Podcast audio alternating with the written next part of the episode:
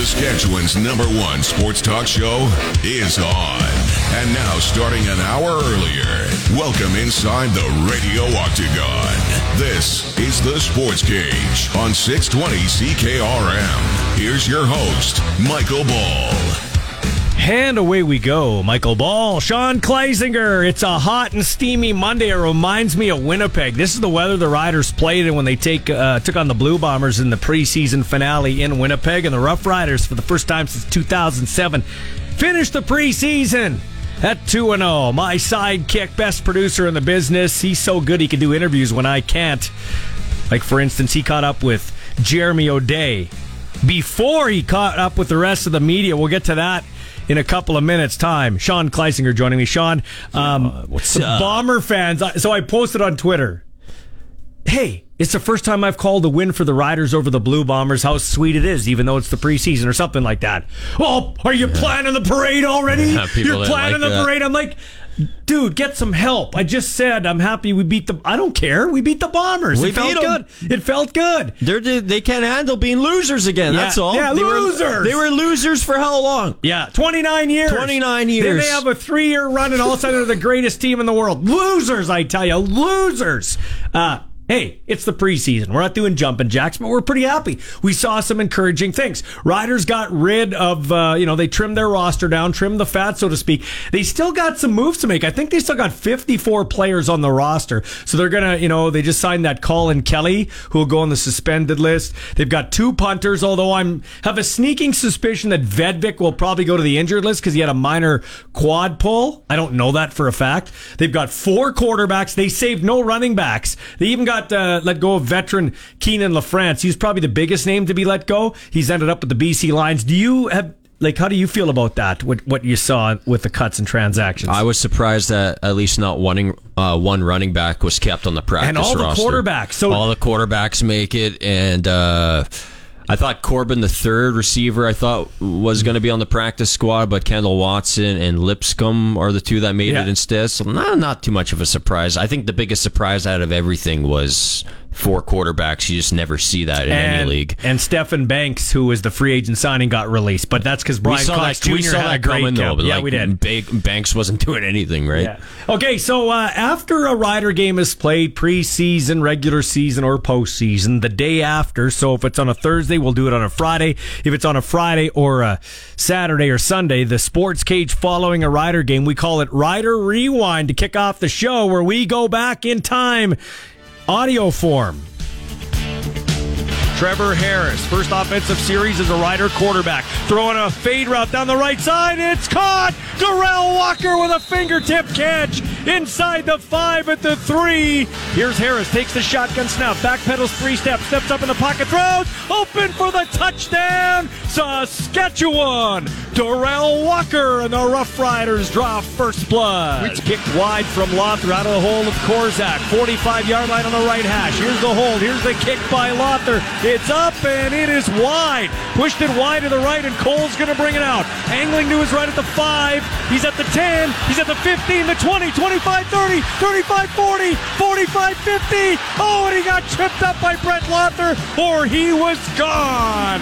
Beating the play clock, looking to the end zone, throwing to the right corner. It's caught! Touchdown, Saskatchewan! And that was Kalijah Lipscomb with the touchdown for your Rough Riders. Brown takes a shotgun snap, backpedals two steps. Here comes the rush. Steps up, goes down, and the quarterback sack. Brian Cox Jr. was there and others. Brown under pressure, and he goes down. Great job by Roscoe to get the second quarterback sack for the Riders in the backfield to his left. Lifts his right foot, takes his shotgun snap. He's going to hurl it down the right side for Tevin Jones. He's made the catch near the Bombers bench. Low snap, he puts it on the tee. Lauther's low kick towards the goalpost is good. Brett Lauther atones for three earlier misses, two extra points. Shotgun snaps it back. Here's a pass to the left side, and it's a great catch over there for the touchdown for the Winnipeg Blue Bombers. That would be Amari Jones, a fade route to the left side of the end zone. Two, there's the hold by Korczak. Lauther sends a high looping kick in the air through the yellow uprights, and good. They hand it off to him straight up the middle. He'll run in. Pass Nick Daly for the Blue Bombers. Touchdown. They got their second touchdown. 16 low snap. Dolegala reaches down. He throws over the middle. What a catch by Isaiah McCoy.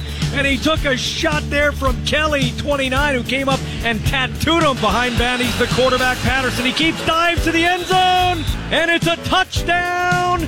Saskatchewan for the former Michigan Wolverine. Shea Patterson. And that will do it for the football game. The Saskatchewan Roughriders finish the 2023 preseason with a 28 16 victory over the Winnipeg Blue Bombers here at IG Field in Winnipeg. Couple of uh, things. Love the fact that the Riders cut down on penalties. They had seven for 88 against BC. They had a couple in the game, but not many uh, that I can recall. So that's some good news there. That's uh, that's got to be a theme this year. They can't hurt themselves, right? When you're probably a middle of the pack team, which is what I think the Riders will be, nine and nine, maybe ten and eight if they're lucky. That's usually season. that's that's pretty impressive having not too many penalties in a preseason. Yeah, like that's pretty. That's, that's good. Pretty good. That's good. Minty. They also only gave up one quarterback sack in the preseason. Now I get it; it's our starters against mostly their backups last week, and then before that, it was backups versus backups against the Lions. But still, uh. only one quarterback sack for a team that surrendered seventy-seven last year. I think early on you have to like what O'Day has done, and and some fans still aren't pleased. Why they added this Kelly guy? Why that must speak to how bad they are on the O line. They can't even get any O linemen yet. Like what's going on? Listen, I like the fact we used to get mad because we never added O line. Anybody, and, and now, now, we're we adding mad because we add O line, huh? I wonder if That's the Riders. What do you think the Riders? Do you think the Riders? We'll look at adding a Noah Zerr, who was released by the uh, BC Lions. He's a local guy. I might look kick Sign the tires. Him on up. I might kick the tires on that. Remember uh, the the the scene in Dumb and Dumber? Mm-hmm. Pick him up. I would. Why not? that's, that's uh, we should give him a look. Uh, Trevor Harris looked great, didn't he? Oh, he was on. And I was I was kind of disappointed that we didn't see more of him. Yeah, he was. Hey. Kind of, I sat with him on the bus ride from the from the stadium to the airport, and he uh, he got into a a kind argument because that's how he is and that's how Coach Dickey is. They argued, and Dickey said, "Listen, I'll tell you what. I'll let you play four quarters next week. they they well, apparently he crossed off all the check. Dickey had a checklist yep. for him, yep. and apparently in that one drive he mm-hmm. checked them all off. Who's as... the most intriguing rider to you right now? Early on, I think it could be D Walker. Derel Walker is looking in sync with Trevor Harris. But just by going by the preseason, yeah, it would have to be Derel Walker on offense and on, on defense. I'm really, I'm really excited about Brian Cox. Yeah, Jr. me too. Me that, too. That's my, that's the one guy on defense. I'm, yeah. I want to see him out there. I want to see Anthony Lanier in the uh, defensive tackle. I want to see Pete Robert. I want them all on the well, field right at the now, same time. Right now, as it sits, though, I don't know. We didn't see much of Micah Johnson in training camp, so I don't know what his status is. So you may see Anthony Lanier the second on the end. And as Trevor Harris told me, because I talked to him about that, he's like, no, this guy's going to be a problem on the end. So if Christmas and Miles Brown can do what they did in that preseason game and towards the end of last year when Christmas finally started to get it a bit, that that could be something for this team defensively. And then how are they going to fill in for Derrick Moncrief? Because he won't play week one. There's no mm. way he's playing week one. So that'll be interesting. They had a couple of surprising cuts there. Like I thought Colby Harvell Peel out of Oklahoma State yeah, might have stuck, game star. He might have stuck around. And then um, also uh, Leon O'Neill Jr. they let go too. And they let go every running back, which was kind of I thought, I thought, Emmons was going to be on the practice squad. That, that yeah. was that was my prediction, yeah. but no. And gone. Bertrand Hudon was real good, uh, both running and blocking in camp and the preseason. Albert Awachie's great, and Bruno LaBelle's a guy they have interest in as a tight end, H back type guy. So I could see why Keenan LaFrance moved on. I'm happy. I like Keenan. He's a good guy. I'm glad he caught on. Went a bit younger. The BC Lions, yeah, absolutely. All right, we're going to take a break, and the first media outlet you'll hear from the co or the uh, GM Jeremy O'Day is right here. As Arshon Kleisinger caught up with him right before he had his media availability, which is ongoing right now. This is the Sports Cage on your voice of Rough Riders football, your voice of the CFL, and your voice of Saskatchewan. 620 CKRM. You're listening to the radio home of the Saskatchewan Roughriders, the Sports Cage on 620 CKRM. You want rider information, you go to the voice of the rider, 620 CKRM. Sean Kleisinger had to step in for me because I had a few moving parts today behind the scenes. So, Sean, right now, uh, the general manager and vice president of football operations, Jeremy O'Day, is in the media room at Mosaic Stadium talking about uh, how they came up to the. Uh, come up with their decisions for the roster, but our own Sean Kleisinger stepped in the chair for me to tape an interview with Jeremy beforehand. So here we go. All right, thanks, Ballsy. Pleased to be joined by Rough Riders general manager Jeremy O'Day on the Western Pizza Hotline. And, well, uh, you must be excited. Hey, Jeremy, finally game week here for real. Regular season is upon us. Yeah, you know, uh, anytime you get through the preseason, you're always you're always excited to get out of training camp and, and get get rolling with the games that count, and um, certainly that is the case with us. We're we're excited to to get to the games where they really count. Yeah, a lot of tough decisions, hard work, obviously, to get to this point. I just can't imagine what it's like being in your shoes this time of year. And I know Rider fans would love to hear about some of the decisions made when it comes to the roster. I'll start with the quarterbacks. It was one of the closest battles during training camp, and well, you have kept all four guys as a result. So, what's the plan going forward for those guys and for the quarterback depth?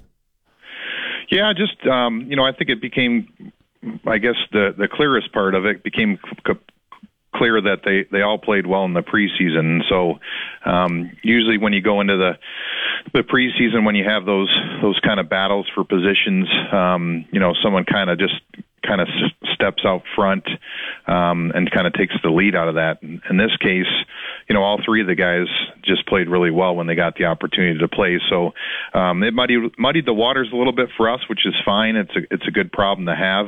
Um, and uh, basically, uh, we wanted after having discussions with the coaching staff and the personnel staff, we we determined that we were going to try to keep all four of them. So um, right now, that's where we're at with the four of those guys. As far as where they shake down on game day, that will be up to uh, to Coach Dickey and and Kelly, and um, you know they'll they'll try to put the the best guys out there that give us the best chance to win. Yeah, so within those discussions, you know, assembling the roster and such, was there a clear cut number two quarterback that came out on top of the quarterback competition in training camp?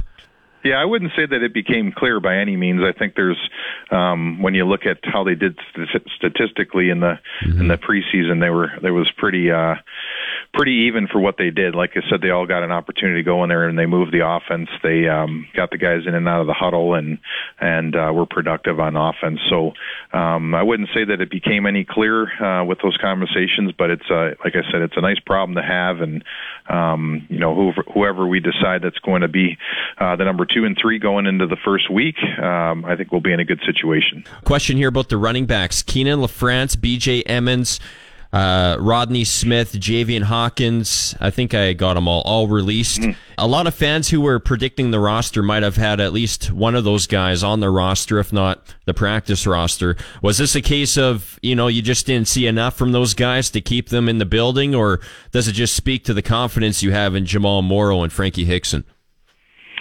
Um, well, you, you can't you, you can't go into a um, you know a, a game with having three three running backs on the roster. I think even two is is not a normal thing when you have two Americans on the roster. So, um, with that being said, we we did. Um, you know, we did have some tough discussions at the running back position, but but ultimately we feel like we've got two really good American running backs that that were really good for us last year. I think they were um, you know productive when they stayed healthy, and obviously they need to do that. And as, as far as um, the other guys that that were in training camp, they all did well as uh, they did great as well. So it was a it was a tough tough position. Obviously we were pretty deep at those positions. I think that. Um, you know all three of those guys are capable of playing in our league. And um, but right now we feel comfortable with with just having the two um, and how they kind of uh, space themselves out from the rest of the group. But um, again we feel really good with the other guys as well. Um, and maybe there's an opportunity down the road to bring somebody back. And maybe if you can Jeremy just expand on releasing veteran Keenan LaFrance. Yeah, so last year we carried three three Canadian fullbacks and and Keenan on the roster, and um, with the, the makeup of our roster this year and the number of Canadians that we have on our roster, um, we decided that we're we're not going to go with with four fullbacks and and um, four fullback uh, slash running backs uh, for the Canadian position. So um, really, the discussion there um, was.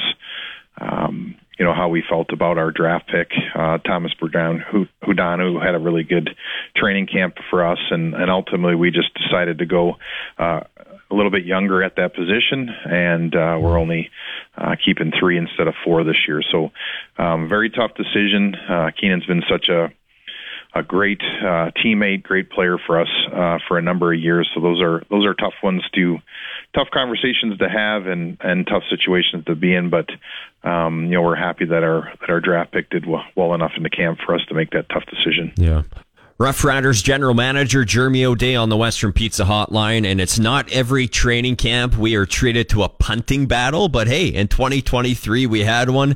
It really heated up in Winnipeg. Adam Korczak, he launched a few cannons in Vedvik's absence. Did Korczak make the roster based on his performance, or did he just make the roster because of Vedvik's status might be a little up in the air right now for week one? Um, well, Kaare actually had a had a little bit of a slight uh, quad injury going into the game mm-hmm. for Winnipeg. That's why he actually didn't didn't end up traveling with us. So uh, Korczak got the opportunity to punt in the game.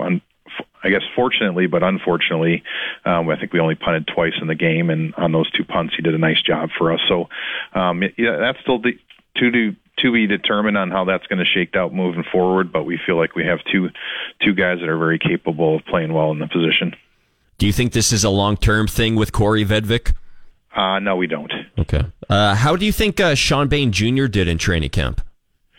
Thought he had a good camp. Um, all those guys, the the three free agent receivers that we brought in, um, played played well enough to uh, to to stick around. And obviously, um, they're they're going to be on the roster week one. But um, you know, we felt like Sean had a good camp. He he brings a different element uh, to the receiving corps and uh, super fast, and uh, like everyone on on the roster or or in training camp, everyone has some things that they can work on. But overall, I thought Sean did have a nice camp. Do you think there's a player on that receiving corps that you maybe feel separated themselves in camp as you know the leader of the pack, if you will? Um, well, I mean, there's there's two two two of the guys that you're talking about have been all stars in our league, and Shawn's an up and comer coming receiver that uh, we think has a lot of upside. So I I don't know if exactly what you're asking. I think that um, you know, in, uh, of the group, there's there's some really good receivers out, out there, and um, they just need to go out and play. And because we've changed the whole receiving corps, I know there's a natural tendency for everyone to think, well, who's the leader of the group? But the fact you know, the fact is there's there's some guys that have played at a, a very high mm-hmm. level that are that are capable of of being very good players. So um, I hope they they all do well, and we'll just we'll see how that goes as the year goes on. Yeah, I guess I was just referring to you know in the past, Shaq Evans, Duke Williams, they were looked at as the quote unquote you know leaders, veterans in the league. Kind of wondering if any of the new guys have kind of filled that void.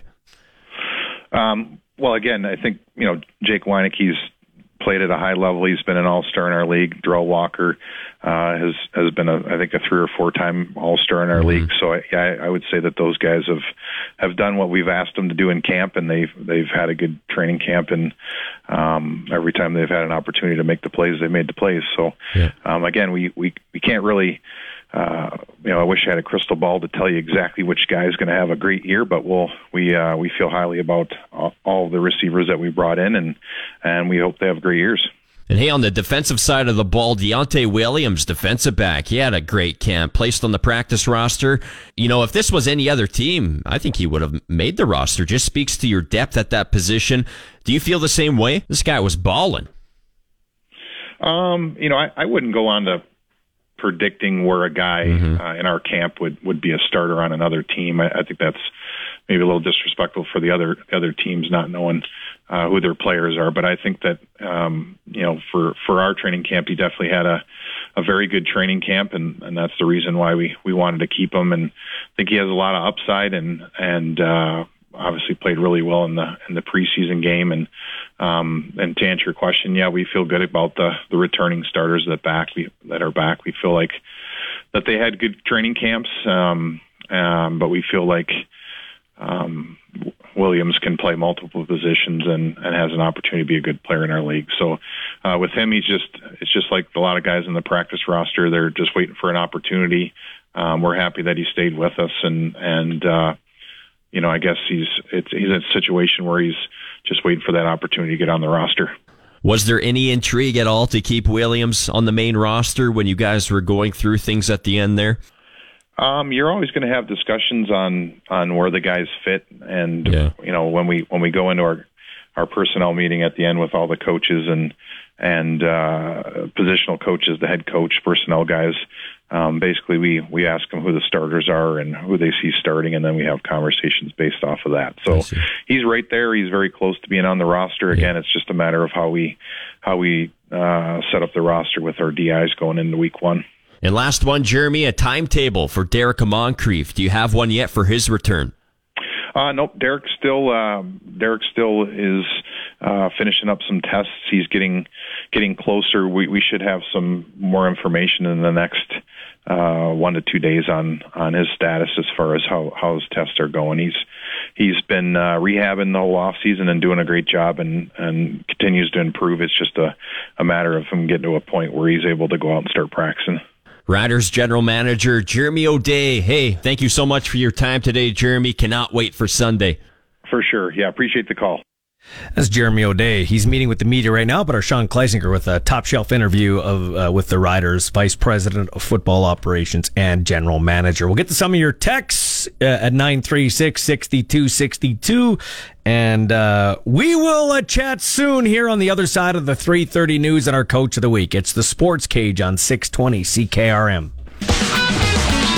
All right, 332 with the sports ticker. The Regina Red Sox back at it tonight at home against the Swift Current 57s. Now the Red Sox struggling just a bit to start the year. They are 3 and 5. Swift Current on the other hand, well, they are struggling even more. 2 and 6 on the young season. So something needs to give tonight. It's a 7:05 p.m. opening pitch from Currie Field. Also tonight, game 2 of the Stanley Cup final, the Florida Panthers and Vegas taking on the Golden Knights. Vegas, of course, with that 1 to nothing series lead. Saskatchewan's best coverage of the Saskatchewan Roughriders is on the Sports Cage, right here on the mighty 620 CKRM. The Sports Cage highlights a coach making a difference both on and off the playing surface. This is the Coach of the Week. Well, normally in this time slot, we recognize a coach of the week, but I wanted to congratulate athlete Hannah Gates from Sheldon Williams Collegiate for winning the intermediate girls aggregate and to Laval Ecole for capturing the 2A team championships at the provincial track and field event. Huge shout out as well to the Regina district for placing a strong second in the overall district points. The SHSAA will be posting its results to its website as soon as they are all finalized. Congratulations to all athletes and coaches. The strong showing from Regina at the Provincial Track and Field Championships.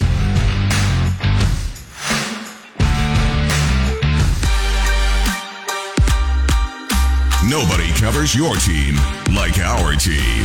This is the Sports Cage on the mighty 620 CKRM.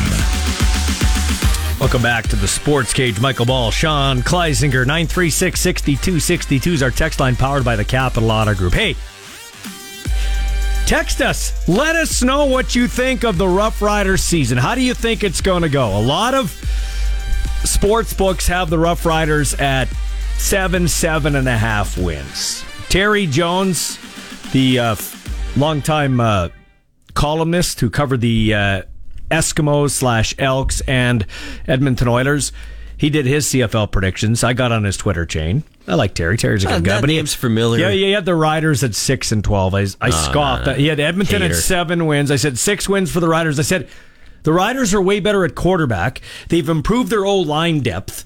How do you have them at six wins? No. They're they're at least going to be two wins better just based on the quarterback.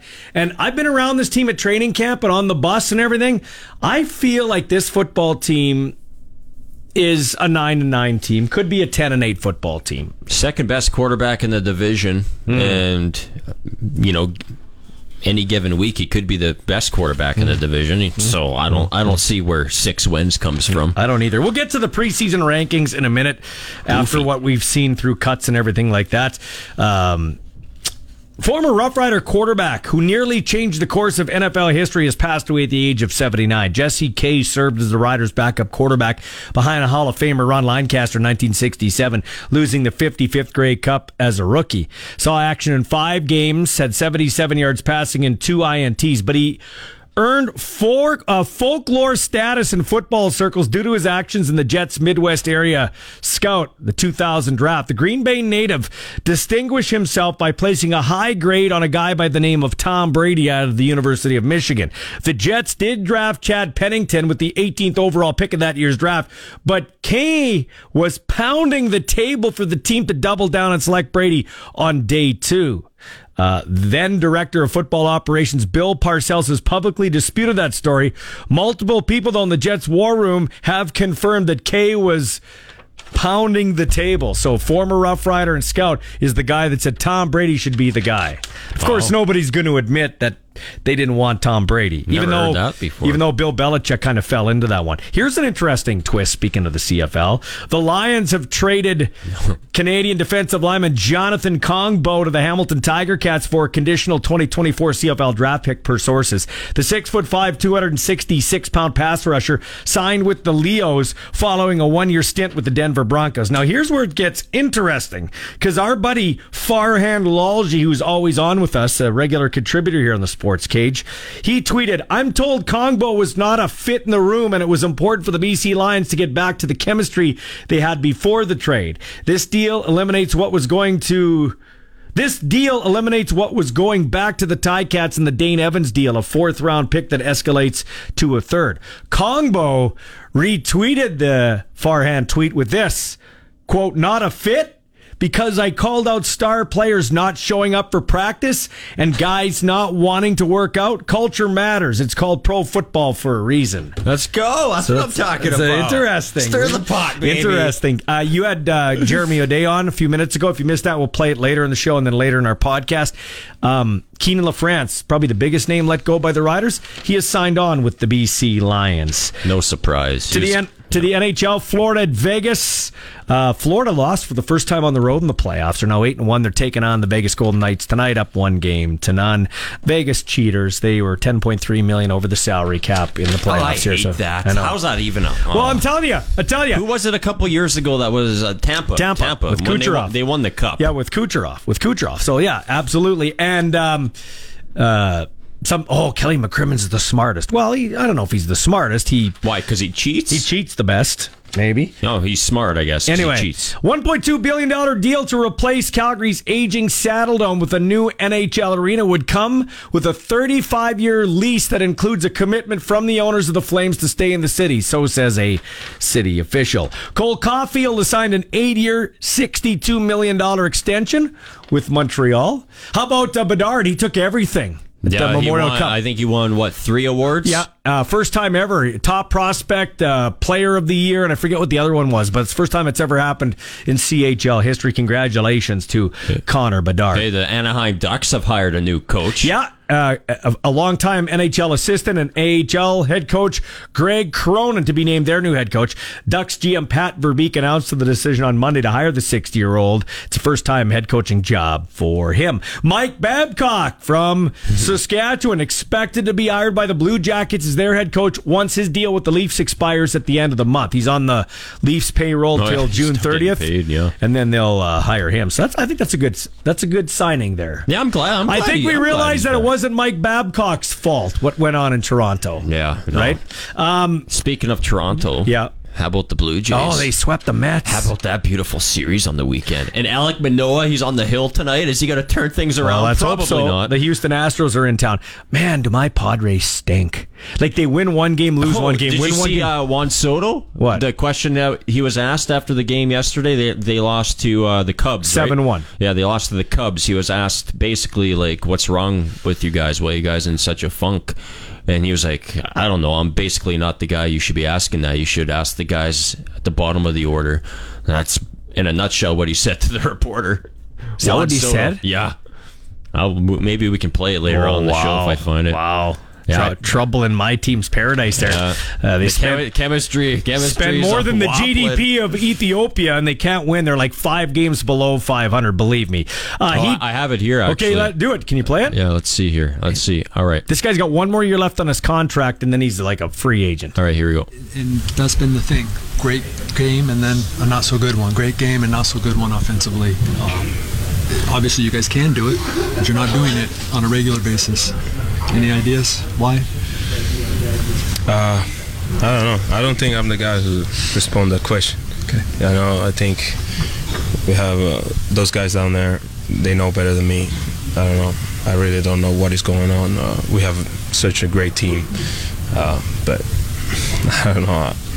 It is. Uh, I You just- guys down there, he says. So, does is he re- mean the bottom of the Uh, order, or did or did he mean like the the man? Maybe he was looking the he manager. meant somebody? He pointed. He pointed to somebody yeah, else. Probably the manager, probably AJ Preller. Bob Melvin. Bob Melvin was an unbelievable. I just watched Moneyball again, dude. Oh, that's a good. And Art Howe was the manager during the Moneyball years, but then Bob Melvin came over there and he was winning 100 games with nobody in Oakland, okay? Now he gets everything given to him. He did get to the playoffs last year and got to the NLCS without T- uh, Tatis Jr., so he did a great job. I don't think he's a terrible manager, but they just can't get out of their own way this year. Maybe maybe that little clip that we just played from Juan Soto is uh, maybe a little of what's going on with the Padres. Maybe there's something going on with the locker room. I think I think that's it.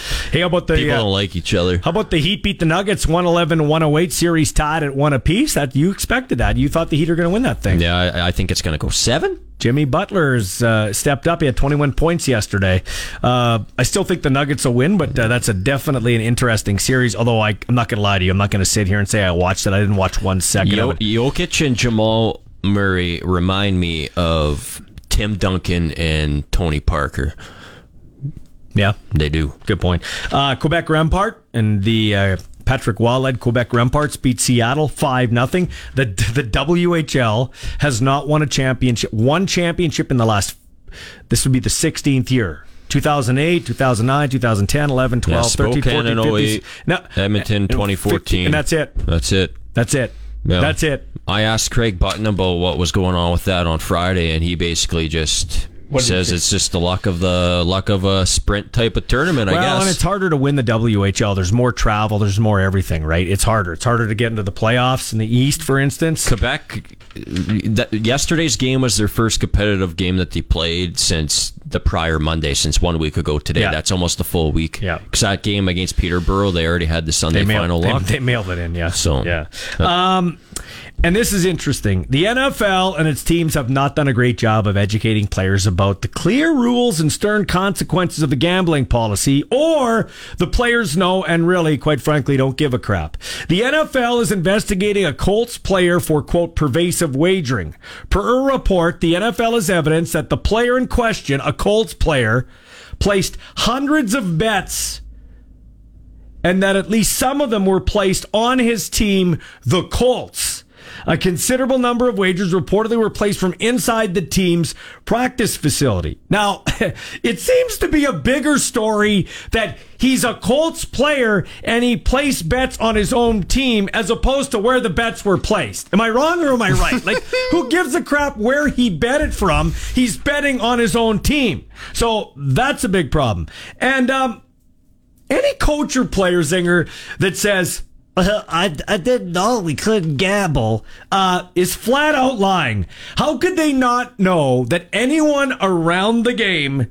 Who said that? Was it the? No, I'm just saying that if players say Oh, I didn't, I well, you got to be pretty stupid at this point to to think that you can gamble yeah. when you're on a professional Nobody sports should team. be able How to- many more instances does does there need to be? huh? Nobody should be able to gamble. Nobody should be able to gamble if you're involved with that football team or a hockey team or a, you know what I mean. And why is this the past couple of years? This has been a thing. Like, how, how come all of a sudden this is you know coming out in the news? This has probably been happening for years. It is, but it's come to light now because of all the All the gambling. the I know, gambling, I and the, and all the the things they can do now. Yeah. Like, but what don't you think? Don't you think? I don't give a crap. Don't you think? Okay, so um, So you're a defensive back, okay? Yeah. And you're covering me, and I'm the best receiver in the league, or or not even that. I'm the third third receiver on the Chargers, then I'm the slot receiver, and you're going to be covering me, okay? And you're on the Chiefs. Do you not tell your buddies, hey? Uh, pick this guy in fantasy because he's gonna, you know, and and we can split the profits. Like, come on. Yeah. I mean, they wouldn't go that far because you don't want to. You don't want to get like your job in the NFL is more important than fantasy. I No, get I- it, but I- you can't tell it. me. You can't tell me there isn't that type of stuff going on. I don't know. You never know. Crazy. It's absolutely crazy. When we come back, we're going to get to the CFL rankings. We know what happened in the preseason. We know what happened Edmonton's going to be dead last. with with with uh, with all the moves after the cuts. A, what are your thoughts on your team? How do you think the Rough Riders will do? Can give us a win total. How do you think they're going to do? 936 6262 is the number to text. That's also the number to call locally or 1 767 0620. Let's go. Let's get things fired up. Riders and the Edmonton Elk coming up on Sunday. This is going to be the biggest season opening game in a decade for both teams. Like, think about that. We'll tee that up next here on the Sports Cage on 620 CKRM. Saskatchewan sports fans come to talk. This is the Sports Cage on Sports Radio 620 CKRM. We got a caller on hold. We'll get to that in a second. Got Eli texting in. Hopefully, they get rid of that Evan Johnson. He was like a sieve trying to protect Cody last year. Listen, Eli, um, I respect your opinion in terms of the fact you give us an opinion. I, I, I appreciate the text at 936 6262, and you probably paid money to go to games, bought jerseys. But, uh, uh, I'm a little bit hesitant when I'm going to critique guys, especially as offensive linemen. A lot of times when a guy is there and he's got no help, like for instance, Evan Johnson at right ta- right guard. To his right was Natai Rogers, who did not have a great season. And then they tried to get Jamal Campbell in there, tried a couple of the Cooper Richardson, and he tried, he was overcompensating. There were times Evan Johnson looked like a world beater last year. We had him as our game star one game. I remember I've that. only picked the lineman twice as an offensive game star. The one time, remember in Hamilton when Brennan Labatt blew his like looked like he blew his knee out, came back and dominated Mm-hmm. on the O line, and then that time with Evan Johnson. So I'm looking for a bounce back year from Evan Johnson. Doesn't help that you had a goofball at quarterback running around. Like, Yeah. you know, first read's not there. It's time to run around like a, yeah. you know. And you know what you saw from and you know what you saw from Trevor Harris in that game? That that only drive he had. And it's funny, I was sitting with Harris driving on the bus after the game and he had it on his phone. His mom sent him the clip. So I said, Hey, can you take me through this? He goes, Okay, watch this. Because he remember how he said, I always uh, listen to my feet, right? You can't, if I double hitch, like I'm not going to double hitch. One hitch is not there, then I got to move on. He goes, On this touchdown pass, look at this. He goes, He looked to the right, he looked to the, he went boom, boom, boom. To- So he went to three looks right away, like in in a matter of that. He went to three looks, got it to Yeah. Derel Walker. That's the sign He's- of a good quarterback He's going to get you- the ball out. He's going to complete the. Now the question I can answer is why is he bounced around so much? if But Matt, that Matt, great? Matt Dunnigan, Matt Dunnigan did. There's a lot Damon of Allen. Allen. like that's just part of the Burris. league. It is part of the league. I'm confident in Trevor Harris, and I think we've got ourselves a good leader there. All right. Uh, one other question I got for you before we get to Dan. Actually, let's get to Dan first. He's been waiting. Dan's on the phone on Western Pizza Hotline. Dan, go ahead. Welcome to the show. Hey guys, how you doing? Good, Dan. What's up? I just wanted to talk about the Riders. Um, Yep. their preseason games. I Yep. thought they looked pretty good. Yeah. Um, I, I know you were talking that they were dropping a lot of balls at training camp and stuff, and uh, I thought they made some really good catches for that come around. Hopefully, it stays around. Yeah, you know And, what? Th- um, that's a good point. Uh, Sean Bain Jr., for instance, he dropped a couple of ones he should have caught in camp. And uh, listen, you're not going to catch everyone, but I was underwhelmed. But in his brief time on the field against Winnipeg, he made that nice uh, low catch off the carpet Yep. on Harris's first drive there. Yeah, there was uh, yeah that one, and there was there were several others that uh, I thought were pretty good. And and um, as far as quarterback goes, I think we're we're laughing. I that uh, our, our guy he reminds me of Ricky Ray a bit. He doesn't fool around. I don't think the offensive line is going to have to work near as hard because he's going to get rid of the ball in three, four, five seconds. So I think that'll help us a lot. Yeah, for sure. I think he's gonna uh, he's going to uh, pick apart what the defense has. At least you're not going to be able to uh, show him something that he hasn't seen in too many occasions. And you're right, Ricky Ray would be a good comparison because he broke into the league uh, learning from Ricky Ray and Scott Milanovich, two great guys. So absolutely, man. Hey, uh, Dan, what do you got for a win total for the Riders this year? I have them about nine and nine. I think that's realistic. Um, I'm thinking a little better. Okay. You know, maybe 10, maybe 11. Okay. well. Yeah. You know, depending on everything else, but uh, injuries and that. Yep. But yeah, I, I, I think they're. I think they'll do all right. Dan, do you have season tickets, or do you just uh, go to the odd game, or or how does how do you consume Um, Rough Rider game, football? yeah. the odd game. Good man. Well, we appreciate you uh, calling us, and uh, make sure you're listening this Sunday when we're in Edmonton. We appreciate you following us. Yeah, you bet. No problem, Ballsy. Take care, man. That's Dan calling in. Hey, Zinger, I got a question for you. So I'm in Saskatoon for three weeks. Um, maybe I'm wrong. Maybe I'm wrong. Here we I- I, could be wrong. In North Regina, do we have a re- we have a refinery? Don't we? Mm-hmm. So why do we pay five cents more a liter than the Saskatoonian drivers? I, I don't understand that. Once again, we have a refinery, right? Why is Weyburn paying 12 cents cheaper than us? Wait, wait, wait a minute, wait a minute. We have a refinery, right? Why, when I went to Winnipeg, are they paying a cent cheaper than us? A cent cheaper. They don't have any resources. They have hydro. they don't have oil. Like I don't get it. Somebody help me out. I'm just a I am just a dumb football play-by-play guy and sports announcer. Somebody help me out What with is that. it? What is it in Regina right now? I, I don't. I don't 150, drive. I have no- 158. It was 158. 163. In Saskatoon, it's 153. I looked, damn, I looked around. I didn't see a refinery. Now I get it. You'll say, well, in Detroit they make more, they make cars, but they Yeah. don't get a cheaper deal. But, but that that argument doesn't hold up. I'm talking Saskatoon here. Same provincial government, same everything. Why are they 153.9 and we're 158.9? Why? Why? There's no good explanation for that. Sandra Masters. w- Well, she has nothing. know? She wouldn't know. She'd have nothing to I do guess with she's it. a, she's just the mayor, huh? Just Sorry, the mayor. Sandra. Just the mayor. just the mayor.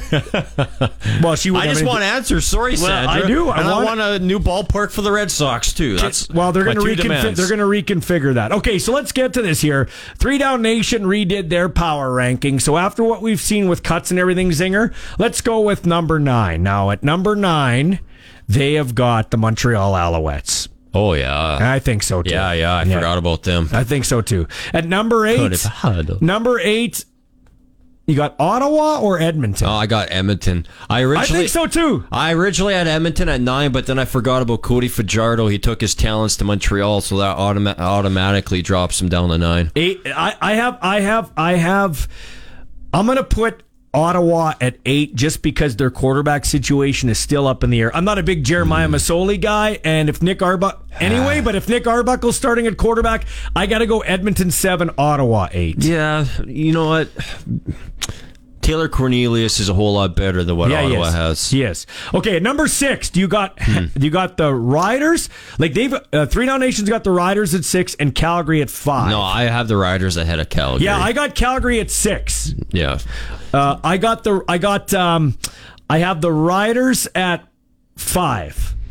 Uh, I'm okay with that as, long, as long as they're ahead of Calgary Yeah. and uh, Edmonton. I'm I okay got the with that. Riders at five. Third place. I've got the uh, I got the Argos at four because their quarterbacking situation is up in the air. Hmm. Okay, Nick Chad Kelly with that elbow, and he seems to be coming back from it. But also, Chad Kelly's unproven. At three, I do have the BC Lions. Although it's interesting, I hear what Kongbo says. Do you believe him or do you believe uh, what's going on there in BC? I don't- they got a good, they got talent, but all I all I know is Dane Evans will be the starting quarterback by like week maybe four or but five. Vernon looked good against Calgary. I don't Preseason. know. Yeah, I don't, I'm not he, buying he shows spurts of it. Number two, Bo Levi Mitchell and the Hamilton Tiger Cats. They've got a pretty loaded team there. Yeah, I think they're I think they're number two, and you got to give the Bombers their due. They're the best team in the league. They've been in the Grey Cup the last. but what if three Poe's years. arm falls off? Yeah, well, what if Collaros gets hurt? There's a lot. I, what I do like, what I do like, is our depth behind Trevor Harris at quarterback. Actually, Well, yeah, I we actually kept, feel we kept like seven guys. Uh, I like it. yeah, I, I, I do like that. I do I do like what I see behind our quarterback. I do I think like, we have a top three, maybe top two defensive line in the league. Yeah. maybe, Lot- maybe, maybe, maybe first. If Derrick Moncrief comes back, on. if Derrick Moncrief comes back and we could stay healthy, we got one of the top linebacking corps. We got a really good secondary. Like our defense is going to be primo. Mm-hmm. We might have a bit of issues at linebacker. Special teams wise, I'm not concerned about Lauther. People are like we should cut him. Are you gonna, who are you going to replace him with? Mark Leggio? Give me a break. um, I think a lot of those misses had to do with uh, getting used to a holder. Uh, interested in our punting situation? If Korczak beats out Vedvik, we got a great long snapper, and we got the best return game in the league. I think. Yeah, Mario Alford. So I'm looking. Let's go. I'm really pumped. Are you the exci- Are you excited to go to Edmonton? I am. This is the biggest home. This is the biggest season opener in ten years. this is a big one. In 10 a lot years. rides on this game. We're going to talk about that a little later on in the show. Keep the text coming 936 6262. You're welcome to call too. Up next, Peter's Puck with Peter Loubardias. This is the Sports Cage on 620 CKRM. 620 CKRM is proud to be the official radio partner of the Saskatchewan Roughriders and your home for the hottest sports talk anywhere. This is the Sports Cage with your host, Michael Ball. Let's talk hockey with NHL broadcaster Peter Loubardias. Nobody knows the game at all levels like Peter. From the Regina Pats broadcast booth to being a leading voice on Calgary Flames radio. This is Peter's Puck. And we welcome Pete on the uh, Western Pizza Hotline. Now, before we get to hockey, aren't you or weren't you at Ball Diamonds or something like that? Yes, I uh, spent the last three and a half days watching the Women's College Softball World Series in Oklahoma City um, with my sister.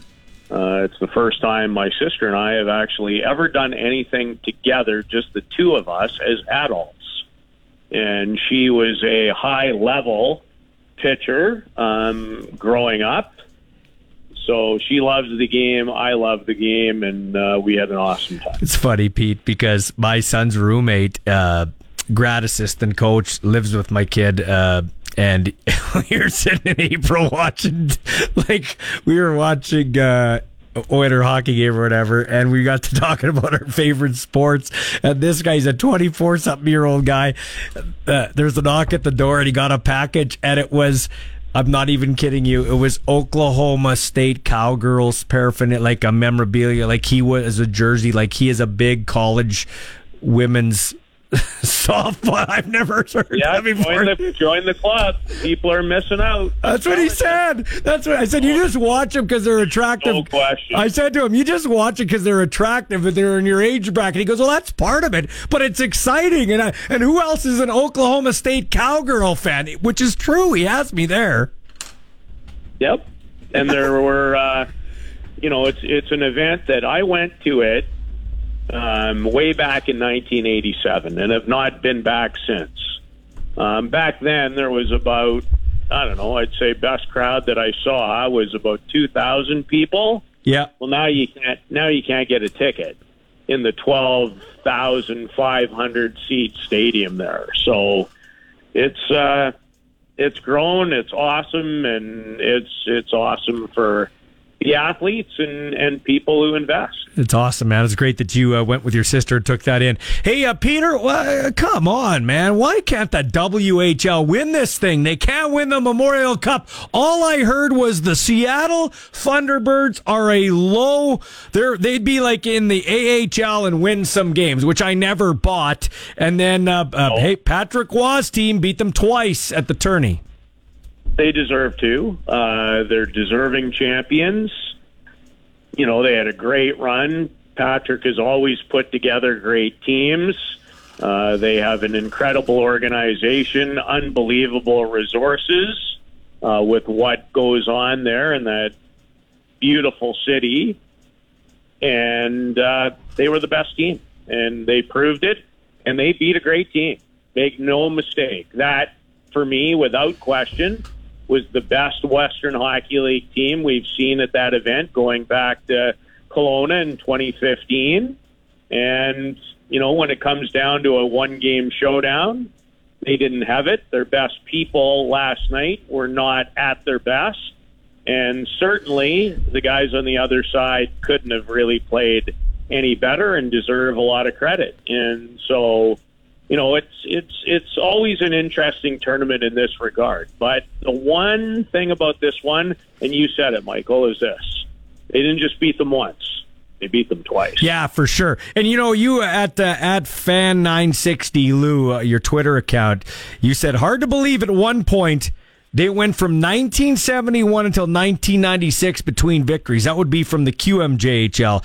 And, Yes. the, and seven times in the last 11 tries, they've won the championship. The, the WHL has won it just once since 2008. Why do you think it's so hard for the WHL to win? Is it just harder to win the WHL so they're spent by the time they get there? I think I think there's a lot of different things that go into it, and I'll try and be as brief as I can. So, you know, 22 teams with the travel, uh, the population base, and how really the hockey world has changed is is certainly a big contributing factor. It is very different in many ways to go through the schedule, although it's not quite as grueling as it once was, but it's different. And it's certainly more grueling and certainly more grueling than it is in the Ontario Hockey League. But one of the big factors for me is not only does the league have, you know, four four more teams in the Quebec League, two more teams in the Ontario League, and when you think about the population bases of those places, but it's also this. Mm-hmm. When you think about players even outside of our country that make their way to those respective leagues. So, for instance, you know, a lot of the big name, big market teams, if you will, in the Ontario League, they get a lot of the best American born players. Right. And the one thing the Quebec League seems to be able to attract is some of the better and best international players, the best Europeans. You know, mm-hmm. Halifax in particular has been a been a factory. So, you know, things go in cycles a little bit. And the other part is this, and I probably should have started this way.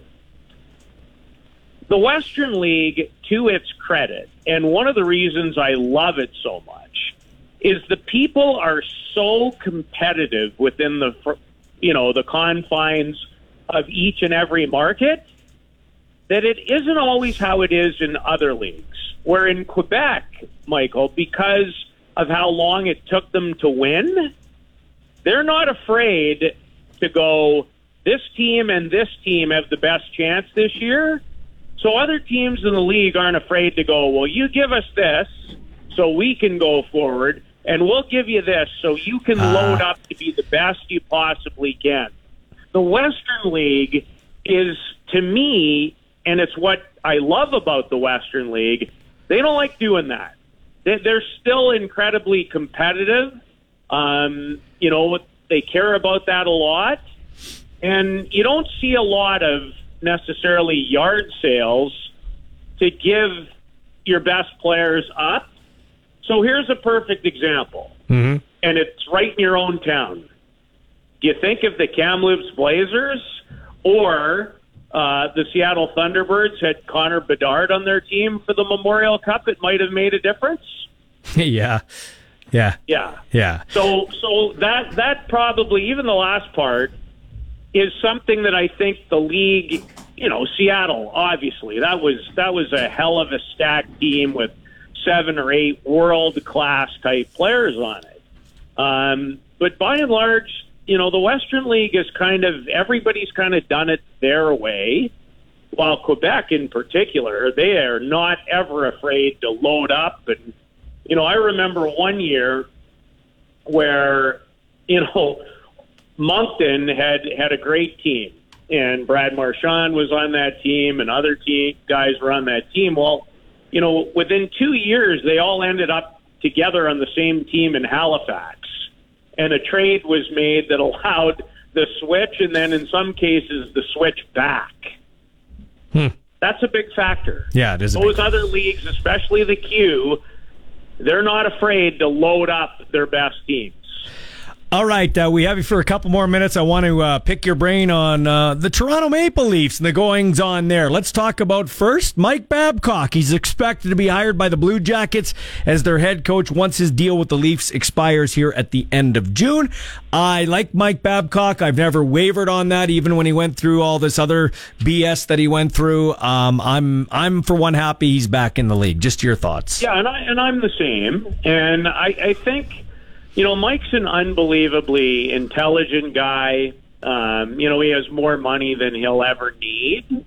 And and my guess is what the last few years have taught Mike is that Mike might have to do it differently Mm-hmm. than he's done it before. And you know, there's always great learning. And in our society, we don't always want people to learn. We want to be mad at them for old mistakes but he's a quality family man. He cares desperately. He he makes people accountable, and I think you know if the time away has allowed him to think a little bit more about doing it just a little differently, that'll be a fabulous hire. And tell uh, Leaf fans listening why they should be happy that Brad Treliving is the general manager of their hockey team. Well, Brad is not afraid to do difficult things and he has one heck of a chore in front of him. I think also in being in a Canadian market, he doesn't even know yet what he's in for. But you know, like all of us, we can think we know, but then then we're Yeah. going to learn because we go through it ourselves. Um, Brad's one of my favorite people in hockey. He he cares about people. He invests, and I think even as a result, Michael, of going through a lot of the hardship and how things ended in Calgary, which which left him, you know, in a spot where he felt he had to move on. Like I said about Mike, I think Brad will do it a little different. I think he cares about people. I think people care about him, and he'll be a better GM, I think, in Toronto than he was in Calgary. And I think he was a pretty darn good GM in Calgary. Always a pleasure, Pete. Thanks for uh, stopping in once again. Okay, go green. Yeah. Go white. Go green and white. I'm going to be more invested. You'll be able at some point to bring me on this show and ask me even about those football. Guys, I can't wait. Coming back. I can't wait as long as you keep the purple off the radio. Zinger and I have banned purple from our radio station, okay? That's a little disappointing, and I may have an opportunity at some point. I hope to maybe at least change that. Or okay, guys, Take care, buddy. great. That's Peter Loubardias joining us. Peter's Puck. Coming up next, we'll talk a little Red Sox baseball with the president, Gary Brotzel. This is the Sports Cage and the voice of Saskatchewan, 620 CKRM. Time now for the Cage Clutch Performer on 620 CKRM. to center field. Pretty well hit. Very well hit. It's gone. Brandon Belt hits one a ton to straightaway center field, and the Blue Jays are back on top. Brandon Belt does a nice job on a low pitch, and you see how he can lean right out over the plate to stay in that swing. Stays on it, drives it straight back through the middle, and it just kept going.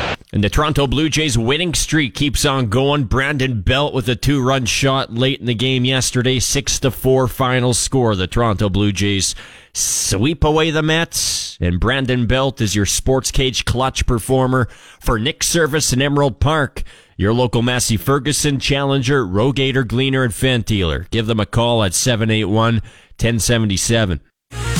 It's time to step into the radio octagon. You're tuned to the Sports Cage on Saskatchewan Sports Radio, 620 CKRM. Let's keep the show rolling. 936 6262 is our text line. You can call that number locally if you want to talk some sports or 1 767 0620. Our text line's powered by Capital Auto Group.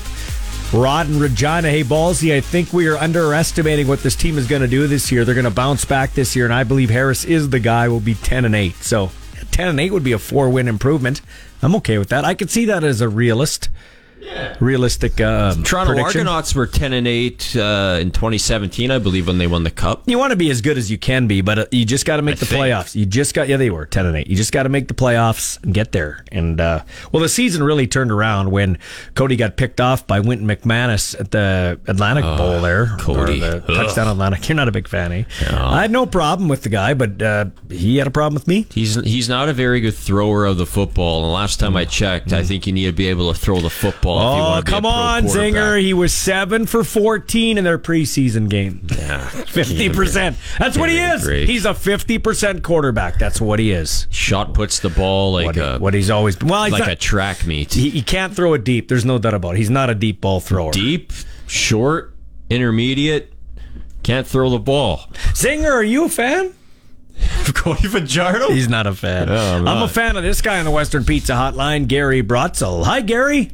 Hey guys, how's it going? Good man. Regina man. Red Sox president Gary Brotzel. She's a hot one, uh, but it looks like the weather will hold up for the game tonight, which is good. Yeah, yeah, absolutely. A little sticky out. Perfect ball weather. Pitchers will love it tonight. Yeah. For those that don't know baseball that well, why will why will pitchers love it? I think I know, but tell our fans why the pitchers will love it. Oh, just your ability to stay loose. I know you, you'll, they'll get a good sweat going on, and they'll think they can probably pitch three more innings than they they have to date. So, uh, And it's a little- yeah, it's, it's just great. It's stickier. You can grip the ball better too. I think you can make the ball dance a little more. Oh, absolutely. Yeah, it's just uh, going to be a fantastic evening for baseball. So so far, uh, what you're three and five out of the gate, if I'm not mistaken. Um, just your thoughts so far. Yeah, a little, not really where we want to be, but I think as of today, I think we're two pe- two players away from completing our roster. So, you know, I think we definitely have the pieces and the talent here. We just need to come together as a team now and uh, figure it out. Me- meaning, okay. So wait a minute. You're two players short. So are you? Ex- do you have two players in mind, or that's just a, a, a general observation? No, we we have three coming in yet. Okay. Uh, they've just been tied up, or they're still playing down south, including our coach Ben. They won again last night, Indiana State. Oh wow! I didn't even know he wasn't up here. That's terrible. I've been No, busy. I, well, I've been busy in Saskatoon with the Riders. I haven't had a chance to make it out. Uh, oh wow! So who's who's managing things while he's uh, still at Indiana State? Well, I got Mitch McDonald Yeah. working, and Yeah. pitching coach uh, Steve Butts, and then our director of player personnel uh, Ry Papakis has been down as well since training camp. So, yeah, Indiana State they won uh, conference regionals, and they go to super regionals next weekend. That's kind of uh, an unlucky draw for you guys, but lucky for him. I know you're happy with uh, his success. Um, so, so with that in mind, with the way things are like this, where you're still waiting for some guys to finish off their season at, at college before they come to you, um, when when do you feel good about your team in terms of chemistry and everything like that? Like when were you like, okay, this is our team. Now let's this is the real team. Do you know what I mean? Like in, in Major League Baseball, it's usually they say Memorial Day, you are what you are for the most part. hmm I think we are. I'm going to say 98 percent away from our real team. Like all our position players are here now, so I know talking to the coaches starting tonight. Now they're going to start putting guys in set positions and come up with a you know a set schedule for moving guys around and rotating guys in and out and. I think they've seen enough guys at different positions now that they're comfortable to say, "Hey, you know, these two these two guys are shortstops. This guy's going to play second. This guy third the rest of the year." And I think our outfield is a, a five uh, five man platoon. So yeah, I think I think we have it figured out now. It's just a matter of uh, playing some games. Hey, uh, Brotzel, I understand you guys have the best public address man in the league, and he wants to ask you a question. so I'll turn things over to Zinger. He wants to ask you a question. Yeah, no. Uh, Who, who's Zinger? Ah, yeah, exactly. That's what who I keep asking is. myself every day. But anyway, Sean, go ahead. Yeah, we have. There's a pretty cool story on this team this year. Uh, Zach Waslewski, Gary. Can you uh, tell the Red Sox fans, tell the listeners, uh, Zach Waslewski's backstory? Yeah, we actually got a couple of them, but yeah, I'll get to Zach. Uh, his father, and I can't remember his first name. He's Gary. An orthopedic. Is it Barry? Yeah, Okay. Gary. Gary. Sorry, oh, Yep. that's a great name. But anyway, Beautiful name. his dad's uh, the orthopedic surgeon for the Phoenix Cardinals and the D-backs. I think he did some surgery on Kyler Murray recently. He's one of the top Tommy John guys in the South. So, yeah, that's uh, kind of a neat. And I think uh, Barry's dad was on the 66 or 67 Boston Red Sox World Series team. Yeah. Yeah, that's Yeah. pretty cool. I I looked into that one on my own. I, I knew the Tommy John Parks. You kind of whispered it to me in the press box the other night, but then I did some digging and I saw that yeah, his uh, grandfather was on the Boston Red Sox. He was a pitcher. He actually pitched I think game one or two of the World Series that year. Is there any other cool stories that that we're missing Yeah, behind these players? There's a lot of cool backgrounds. Yeah, I don't want to spoil it for you, but I think you're going to have him on as a guest Wednesday. Uh, Alan Zinter, Michael Zinter's father, He's, he's here now. We might actually throw him in uniform a couple games. uh, he was the hitting coach for Cincinnati Reds last year till he lost his job. So I know uh, I know Rise got him lined up to to do a couple sessions with our guys, and you know at least talk about the mental side of hitting and maybe some of their approaches and help a couple guys get out of uh, early season funk. It's awesome, man. Hey, uh, and we're going to have uh, Alan Zinter on the show on Wednesday, lined up by Gary Broad, so can't wait. Lastly, before I let you go, uh, I was up there in Saskatoon. They're they're putting money into Cairns Field to get the you know for the Saskatoon team in 2024, and I'm thinking to myself, this Red Sox team is unbelievable. Great run, great run run spectacularly by yourself and, and the group. But uh, wh- what's the update on the field there? Like, uh, what what's going to happen here? Because you guys do need uh, a new facility, or failing that, a reworked facility.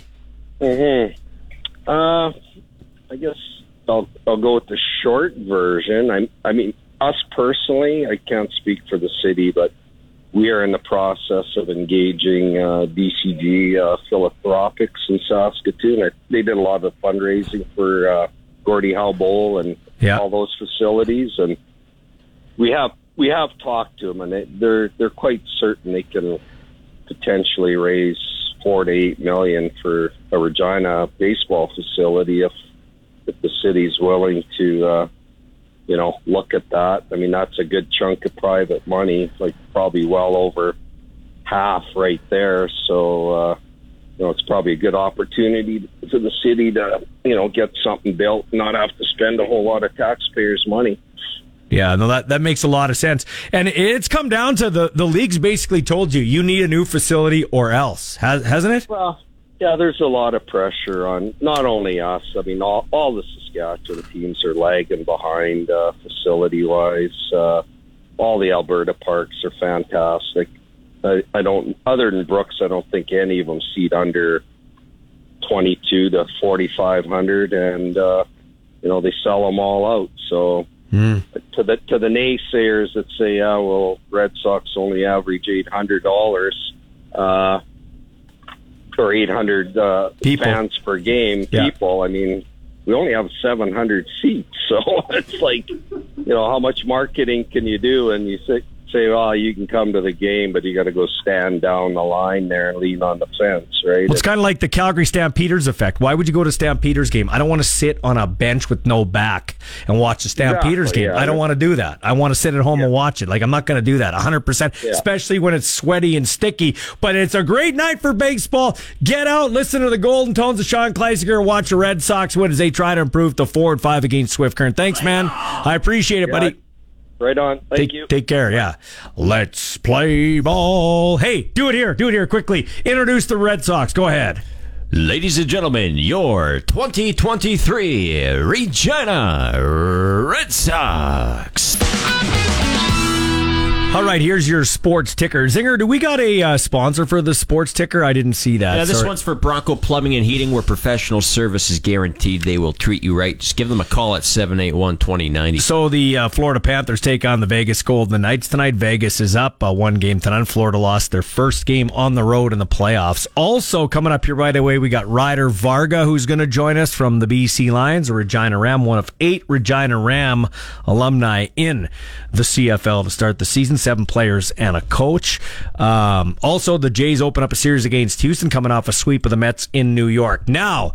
Uh, our own Sean Kleisinger caught up with Jeremy O'Day, and we'll hear that interview again in the five o'clock hour, actually after five thirty. But O'Day has said, just in case uh, you missed it, that Gerald Hawkins, the pegged guy pegged to be left tackle for the Riders, former Pittsburgh Steeler, is still dealing with family and personal matters, and they're not sure when or if he will be back. So that's interesting.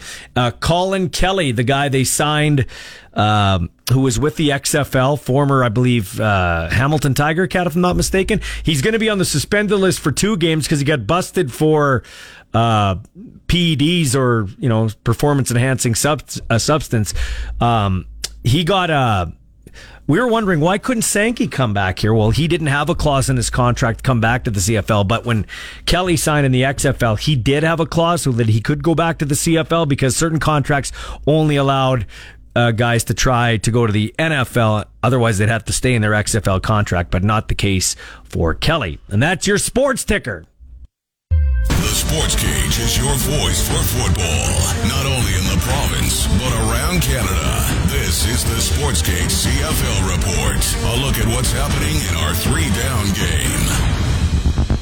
And the CFL report's brought to you by Kevin's Marine. Make the most out of summer with a boat or pontoon from Kevin's Marine. Check them out in Fort Qu'Appelle or online at kevinsmarine.com. All the Rough Riders made their cuts over the weekend, and one of the big names who was released, veteran running back Kienan LaFrance, the Canadian, has signed with the BC Lions, so he joins the Leos. Speaking of the Lions, they traded Canadian defensive lineman Jonathan Kongbo to Hamilton for conditional draft pick. The six foot five, 266 pound pass rusher signed with the Leos in May following a one year stint with the Denver Broncos. Interesting because it was believed they released veteran Shawn Lemon because of the potential of the Canadian Kongbo and what he brought to the table in terms of ratio and roster flexibility. But he's on his way to Hamilton for a draft pick.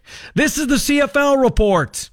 Our house is your house. Welcome inside the Sports Cage on Saskatchewan Sports Radio, 620 CKRM. 936 6262, the number to text if you want to weigh in on the show. How do you think the Riders are going to do this year? Rod says 10 and 8. Scott says 9 and 9. Jeff says uh, 7 and 11. What do you think? 936 6262. Um, the hotline's powered by Western Pizza. Get it hot, get it fast at Western Pizza. As we embark on a 2023 campaign, want to point out the Regina Ram players in the CFL. Jorgen Hughes back as the long snapper for the Saskatchewan Roughriders. Mitch Picton back as a receiver.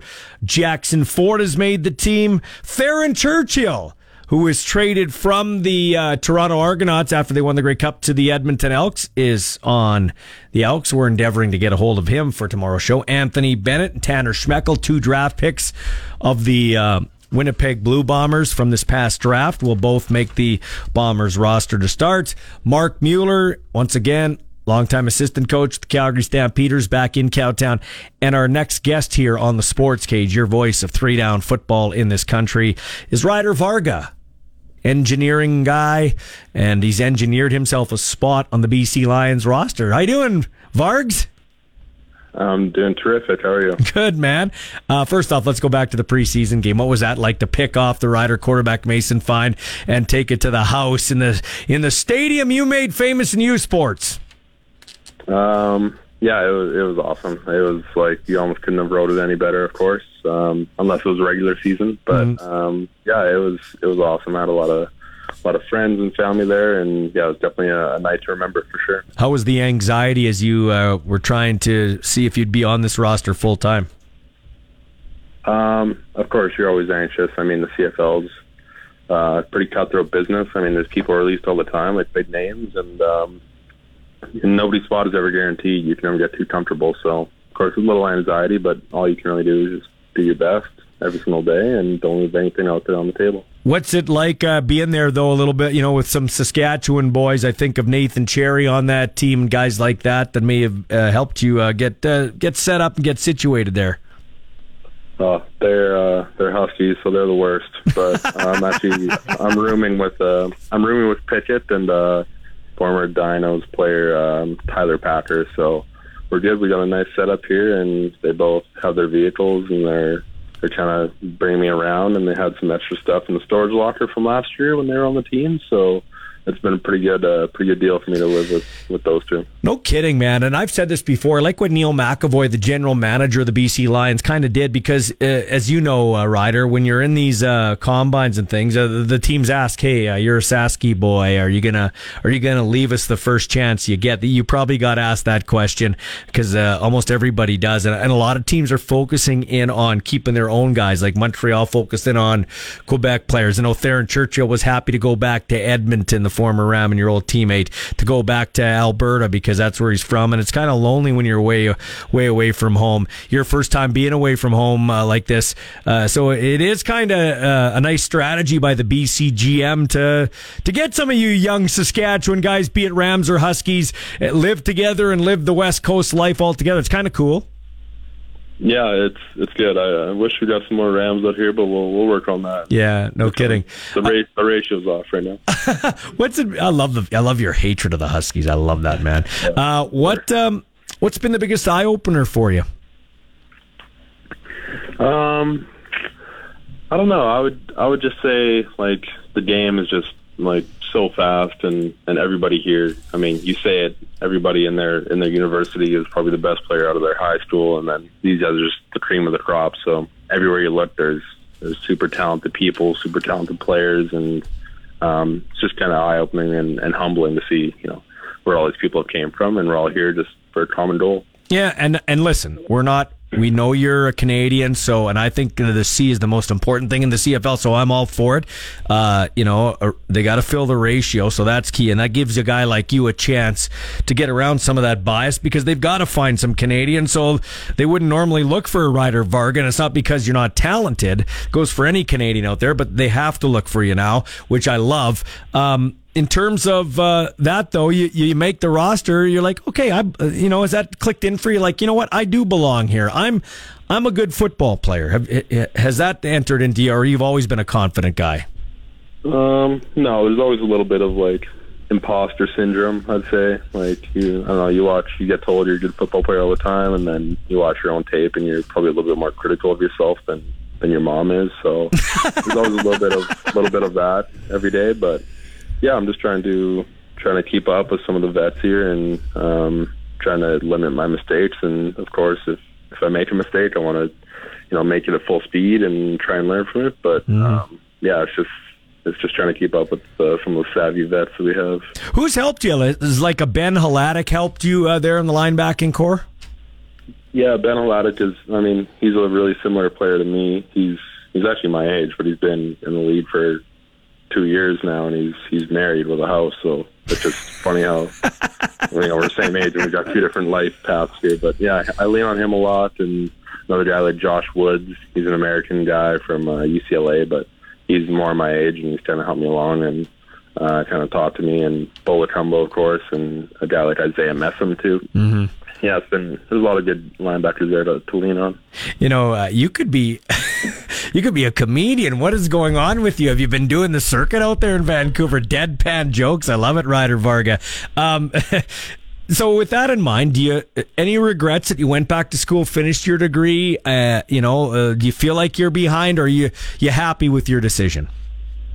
Um, no, I'm I'm perfectly content with my with my decision. I I wanted to get my degree out of the way, and I, I like that it gave me another year to kind of figure myself out and grow a little bit more. I think it's impossible to really say, you know, where I would be as a player if I played the year at the Rams or played the year at BC. I mean, we'll we'll truly never know, but all I can do is just you know be happy that I got my degree, and now I can just focus on on football and football only. So Mm. Well, I'm excited to see where I can take my, my game from here. Yeah, for sure. We all are out here too.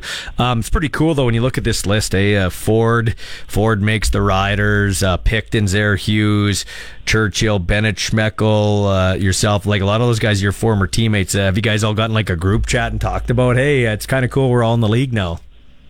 Um, no, we got to work on the group chat, or maybe they have one. I'm just not in it. But well, I'm, I'm gonna check. I'm gonna get back to you on that one, but.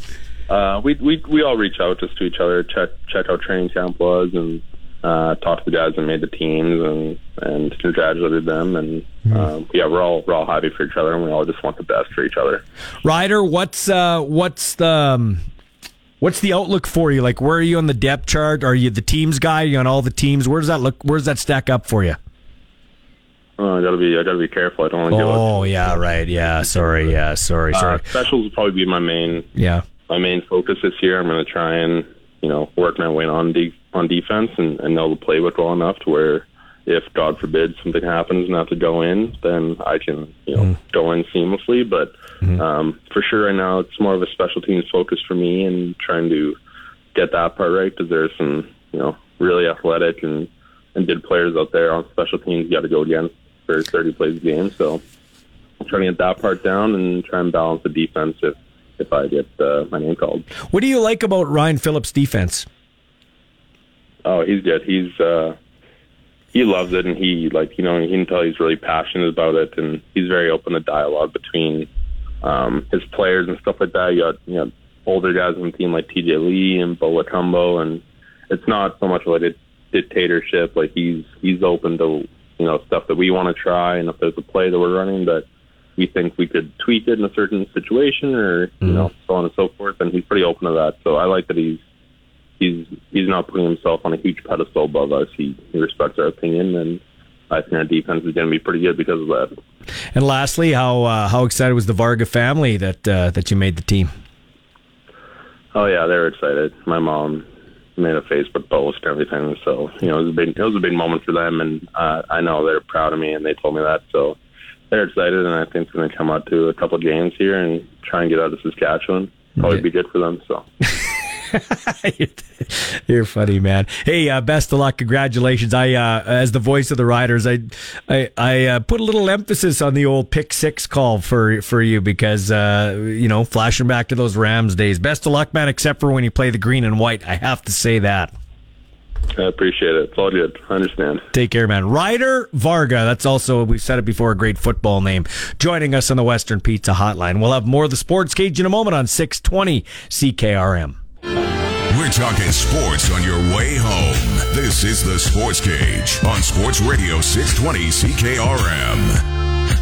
Yeah, we're talking sports with you. You want to weigh in? We got open phones right now 936 6262. In town, toll free, out of town 1 767 0620.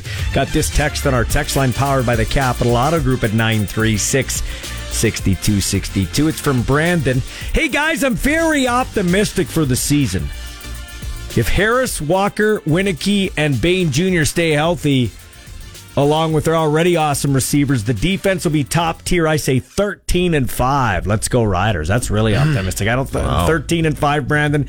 I, appreciate the optimism. I'm, I'm liking it. That's what we were in 2019, wasn't it? I'd love to be 13 and 5. Or was it 12 and 6? No, we were 12 and 6, I think. Yeah. I don't think we were 13 and 5. We have to look that up.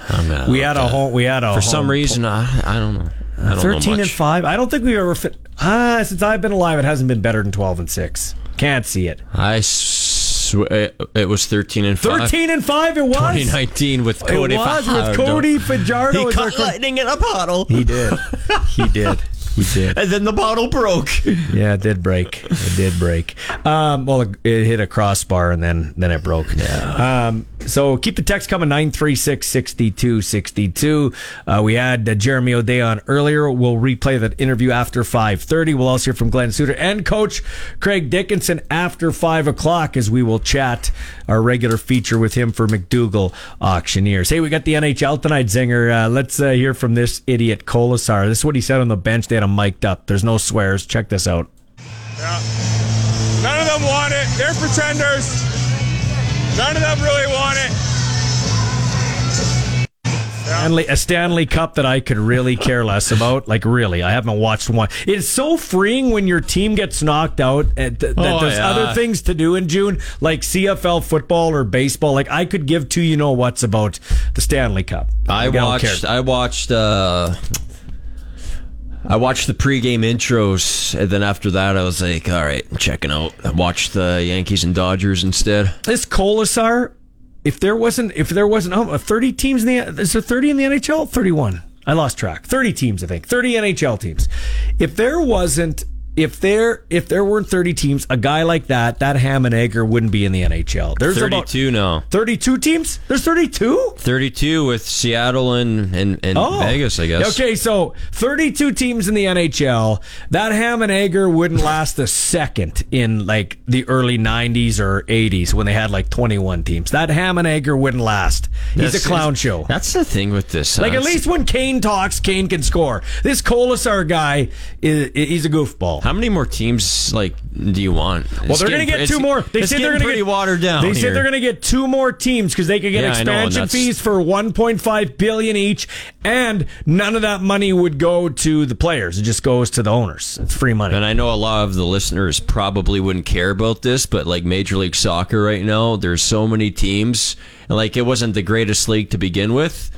That's one way to really make the league not good Oh, anymore water because there's like, yeah, come Water on. down. On I- the N- NFL, on the other hand, no, actually, I, I want an expansion team in Major League Baseball. That's what I want. Yeah. We haven't seen one since 1998 Yep. when uh, the Diamondbacks and the Rays came. Yep. I believe. Yeah, you're right. Yeah. Yeah, you're right. And then in the NHL last, or uh, in the NFL, when was the last one? The NFL 2002 with the Texans. Texans, and before that, it wasn't it the Jags in Carolina? Yeah, if I'm not mistaken. 95. I'm not mistaken. And they were in the they were in the championship games, real close actually. Yeah, the Like- Packers. The Packers uh, beat them.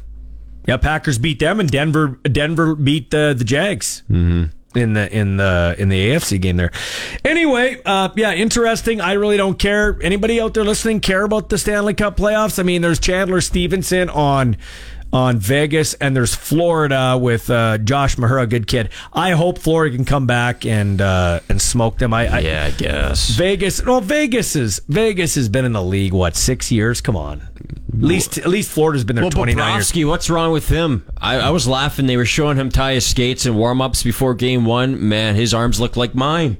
I'm not even kidding you. Wow. Like I mean, he look at any of those hockey guys. Like Connor McDavid's a string They look sick. Yeah, he does. Yeah, he's not a big Hockey boy. players look sick. Yeah, no, there's no real tough guy. There's no real. Yeah, nah, nah. They're not physical. it, it's obviously no- because of the, the the conditioning and stuff that they do. Obviously, Oh, like they- they're they excellent. skate- Hey, listen, they're excellent athletes. They look like bike They're, riders. they're, uh, they're excellent athletes. Their you, you- bodies. You, and I couldn't do what they do on skates, but they're not. Of all the athletes, they are not physical specimens. Like when you take them out of their their hockey uh, hockey store equipment and off their skates, they just like look like everyday guys. Like go- goalies are the most deceiving individuals, Oh, yeah. and their equipment they look like mammoths. That's why when anybody says They're Co- string beans. Hey, Connor Mc, uh, Connor Bedard will never make it. Yes, he will. Yes, Connor Bedard will make it. He'll be a point the game guy almost. Yeah. Like well, Connor eh, Bedard, yeah, like his legs are thick. Yeah, he's got thick legs. He does. Like like Connor McDavid has no muscles. Like like wait wait sorry sorry. He's got muscles, but he doesn't have like any defi- like look when you see LeBron James or you see like a who would be a big NFL guy. Pick a name. Big uh, Aaron Donald. Aaron Donald or anything. You're like, wow. On the other hand, Aaron Rodgers doesn't exactly look muscular. He doesn't have bigger arms than you. Well, he's pretty. He's pretty good body for a f- turning forty year old. Well, 40, but Why he never am I was- supporting him? He wa- yeah, he was never a specimen. But like, you look at a hockey guy. Name me a specimen hockey player. Like Chara was huge, but he was tall. He wasn't like a specimen. uh, Ovechkin, beer bod, uh, dad bod. Oh yeah. I don't. I can't think of one. I don't think there is one. Anyway, all this comes down to is Zinger and I don't give a crap about the NHL when our teams are out. Do you care right now when it's honestly, folks, honestly, it's 32 friggin' degrees on the prairies where we get winter for eight months out of the year. Vegas Our- is bumping right now, though. You see the city? It's bumping in Is it? Vegas. Is it? There's jerseys all around. I There's don't care. parties. Are you are you They're into all this? pretenders. Yeah, but are you going to watch this tonight? I'm not watching No. one second of this. It could go to six overtimes, and I am not watching it. Well, I might tune in then. Sports talk lives here. Welcome to another hour of the Sports Cage with your host, Michael Ball. This is the Craig Dickinson Show, our weekly chat with the Riders Bench Boss about the latest news from the locker room. It's the only place where Dicky takes questions from Rider Nation. And it's brought to you by McDougall Auctioneers, where you're guaranteed the best buying and selling experience. McDougalAuction.com. And yes, we're joined on the Western Pizza Hotline by the coach, Craig Dickinson. Before we get to him, we got a uh, text I want to get to, and you can keep the text coming. If you want to ask Coach a question or two, he'd be happy to take your questions. This from Paul. Uh, Paul said Paul's a Paul is a bomber fan from Saskatoon, Coach Dickey. And he said he thinks the Riders are going to finish second in the West this year. And that's not, uh, I had another guy text in. Brandon says he's very optimistic for the season. He sees the Rough Riders at 13 and 5. So that'll probably make you smile. that doesn't mean, that doesn't mean a hill of beans, but how are you feeling now that we got through the preseason, all the cuts and everything like that?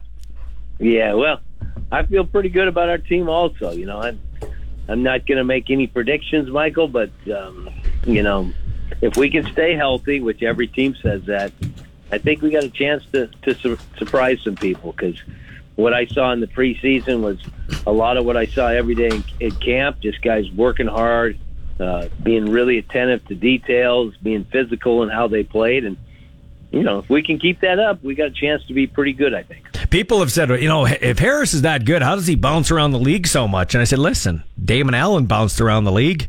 Uh, um, uh, Ricky Ray's been around the league. Matt Dunigan is the poster child for being around the league. And I sat by Trevor on the bus uh, after the game to the airport, and he said, "You know, I really," he goes, "Michael, I really like this team. Like I've been around teams, I really like this team. What is it that what what's the feel like? Take us behind the locker room door." Sure, it, it's a good vibe there. I mean, but you know, we have to also we want to be enthusiastic and positive and all that stuff, but we also have to be realistic and know that the preseason it's tough to gauge just where you're at skill set wise with other teams because a lot of teams don't play their guys in the preseason. Yeah. We opted to play our, our guys a little more to be uh, quite honest with you. We played them more than other teams did, but we felt it was important to get chemistry and continuity with our guys because we had so many new faces, especially on offense. So um, it's hard to say what the other teams are going to look like week one, but I think what Trevor's referring to is we just got a really nice vibe in the locker room. Guys are showing up early. They're putting in extra work, and, and of all the good teams I've been on, that's always a common theme: is guys that went above and beyond and and really enjoyed being at work together. And so far, that's what it feels like on our team. So I talked to him. I said, uh, I thought I'd see you more in that game. And he said, Yeah, coach and I had a nice conversation on the sidelines, and he basically told me he'd let me play all four quarters next week. that's a pretty fun. that's a pretty funny line, coach. What was that conversation like? Yeah, that was pretty much it. He uh, he wanted to keep going, which is what you want all all competitors to do. They want to go, and uh, I said, "No, Trevor, I've seen enough." I said, "You'll get all of them next week." So he said, "Okay, coach, I can I can live with that." So that's that's the way that conversation went, and um, it was it was good. I, I saw everything I needed to out of him, and I I got to believe his confidence is, is sky high after you know that drive he had against Winnipeg, and I think he's going to have a good week of practice. Hopefully, play well against Edmonton. Murray sends a text in at 936-6262. He says, it's always, I always appreciate having coach on taking our texts. He wants to, uh, know the reasoning in your opinion. And we had coach, or we had uh, Jeremy O'Day on earlier. We'll get to that interview after 530, but just from your eyes, what was the reasoning in keeping all four quarterbacks, at least to this point? Well, the the reasoning is simply this, Murray, and it's a good question. We like them all. I mean, we just could not um, could not wrap our heads around letting one of these guys go. We feel like they all bring value. They all have something special they bring to the team, and they all the arrows up on all of them. So we felt like they were just too good to let go. We didn't want to be playing against them. So that was the reasoning behind it. it. It's going to cost you a little more on the on the salary cap because you got to injure one of them, but we just like them. I guess that's that's the simple truth.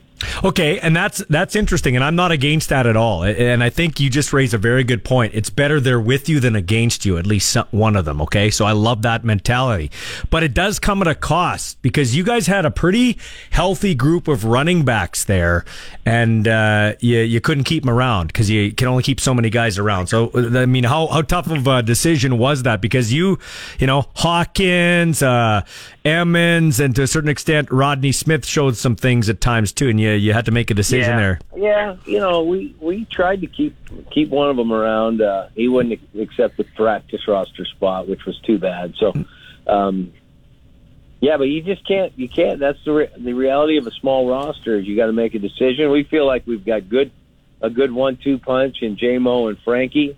We feel like we got a good young one in, in Bertrand Hudon, number 30 Mm-hmm. and we tried to keep one of those Americans on the PR, but they didn't didn't want to accept it. So that being said, we ended up uh, parting ways with him, and we'll keep. You know, we didn't burn any bridges. We told we told the young man we're, we'll call him back if we get the opportunity, or if we have an injury, and we asked him to stay in shape, and I I think he will. So, but that was just the decision we made. Hey, uh, Dale wants to know. Dale's always been interested in punting, and I know that uh, that that warms your heart because you like special teams. You're the head coach, but you're a special teams guy. Tell you what, Korczak, he only got on the field twice in terms of punting, and he was booming them, man. Those were I always love those punts, coach, that are tight spirals and turnover. And he had two of those punts in that game. Where do we sit right now um, uh, with regards to that? Dale wants to know where where's your mindset with keeping both punters. Well, we like both of them. So we got Korczak on on the team, and we also got Vedvik. Um, and we'll just end up. Vedvik's got a slight uh, slight um, quad strain, so he's still he's still getting treatment for that. Uh, if he's good to go and practices well this week, it'll be, you know, we'll we'll let it play out and see see which one ends up winning the job. But right now, uh, it's Korczak at punter. Vedvik more than likely will be a one game injured guy, and then uh, and then we got Lauther kicking for us. So we feel good about our specialists. All right, we're going to take a break and be back with our second segment with Coach Craig Dickenson. Keep your text coming 936 6262. Our text line powered by the Capital Auto Group. This segment, the Craig Dickenson Show, inside of the Sports Cage, a presentation of McDougall Auctioneers on your voice of Saskatchewan 620 CKRM. Follow us on Twitter and Facebook at Sports Cage. Now back to the action on Sports Radio 620 CKRM. Second half of our segment, Craig Dickenson Show, brought to you by McDougall Auctioneers. Coach, thanks for hanging in there. Got this uh, this one from Murray. Murray said, "Hey, I, I just uh, heard on the Sports Cage that uh, Jeremy O'Day had said that uh, the left tackle situation, Coach, uh, with Hawkins is uh, kind of in doubt. There, can you just shed some more light? Apparently, he's away, and we don't know if or when he'll be back. Is that indeed the case?" That's true. He's back attending to a family matter, and uh, he may not be with us this week. And if that's the case, we'll have to go with um, with someone else. Yeah. Uh, we don't know who that is just yet, but that's that's where it's at right now. So, in general, with Hawkins not in the picture, Coach, how are you feeling about the tackle situation? Did you get did you get any comfort in what you saw in Winnipeg, even though it was backup?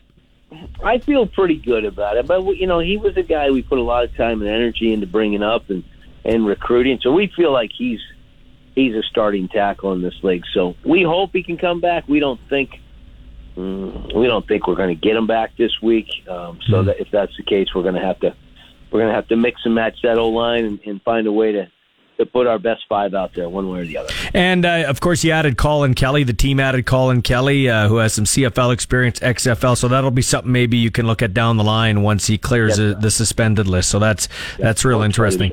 yeah, we're excited about him as well. Yeah, for sure. Uh, Scott Scott wants to know, Coach, uh, as a guy who's coaching all these guys. Um, you know the decisions were tough, so that's going to make you feel pretty good. Scott says uh, with regards to depth and and how the depth is going into the season.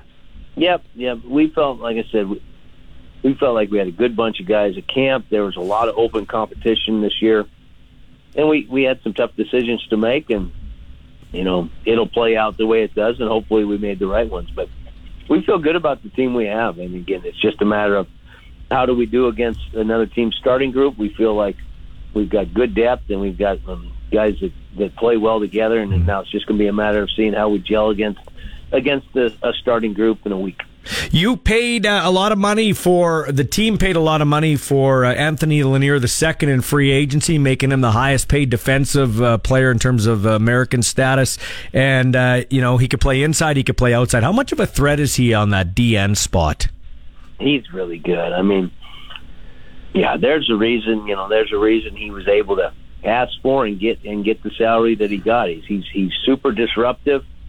He's uh, he's a good guy in the locker room. We expect a lot out of Anthony as a leader, and and that's one thing I told him. When you're making, you know, making a good salary, it's not really the production we're paying for. It's the the leadership and the work ethic that we're really paying for. I think the production will come with time, and if he's out there, he's just that good.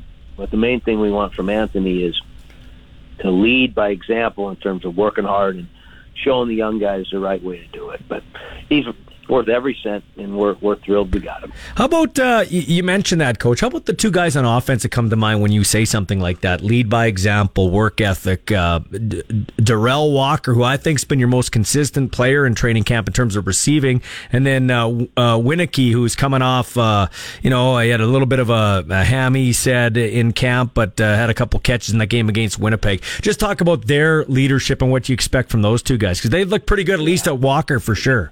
Yeah, those guys have been solid. I mean, Walk's been around, so has Jake. And you know, they don't they don't say a lot, but they go out and they work hard each day at practice and and I think the young guys really respect and admire them and, and, and look up to them. So anytime you can get the best players on your team also being the best leaders, you've got something good. So that's what that's what we'll try to do on on both sides of the ball.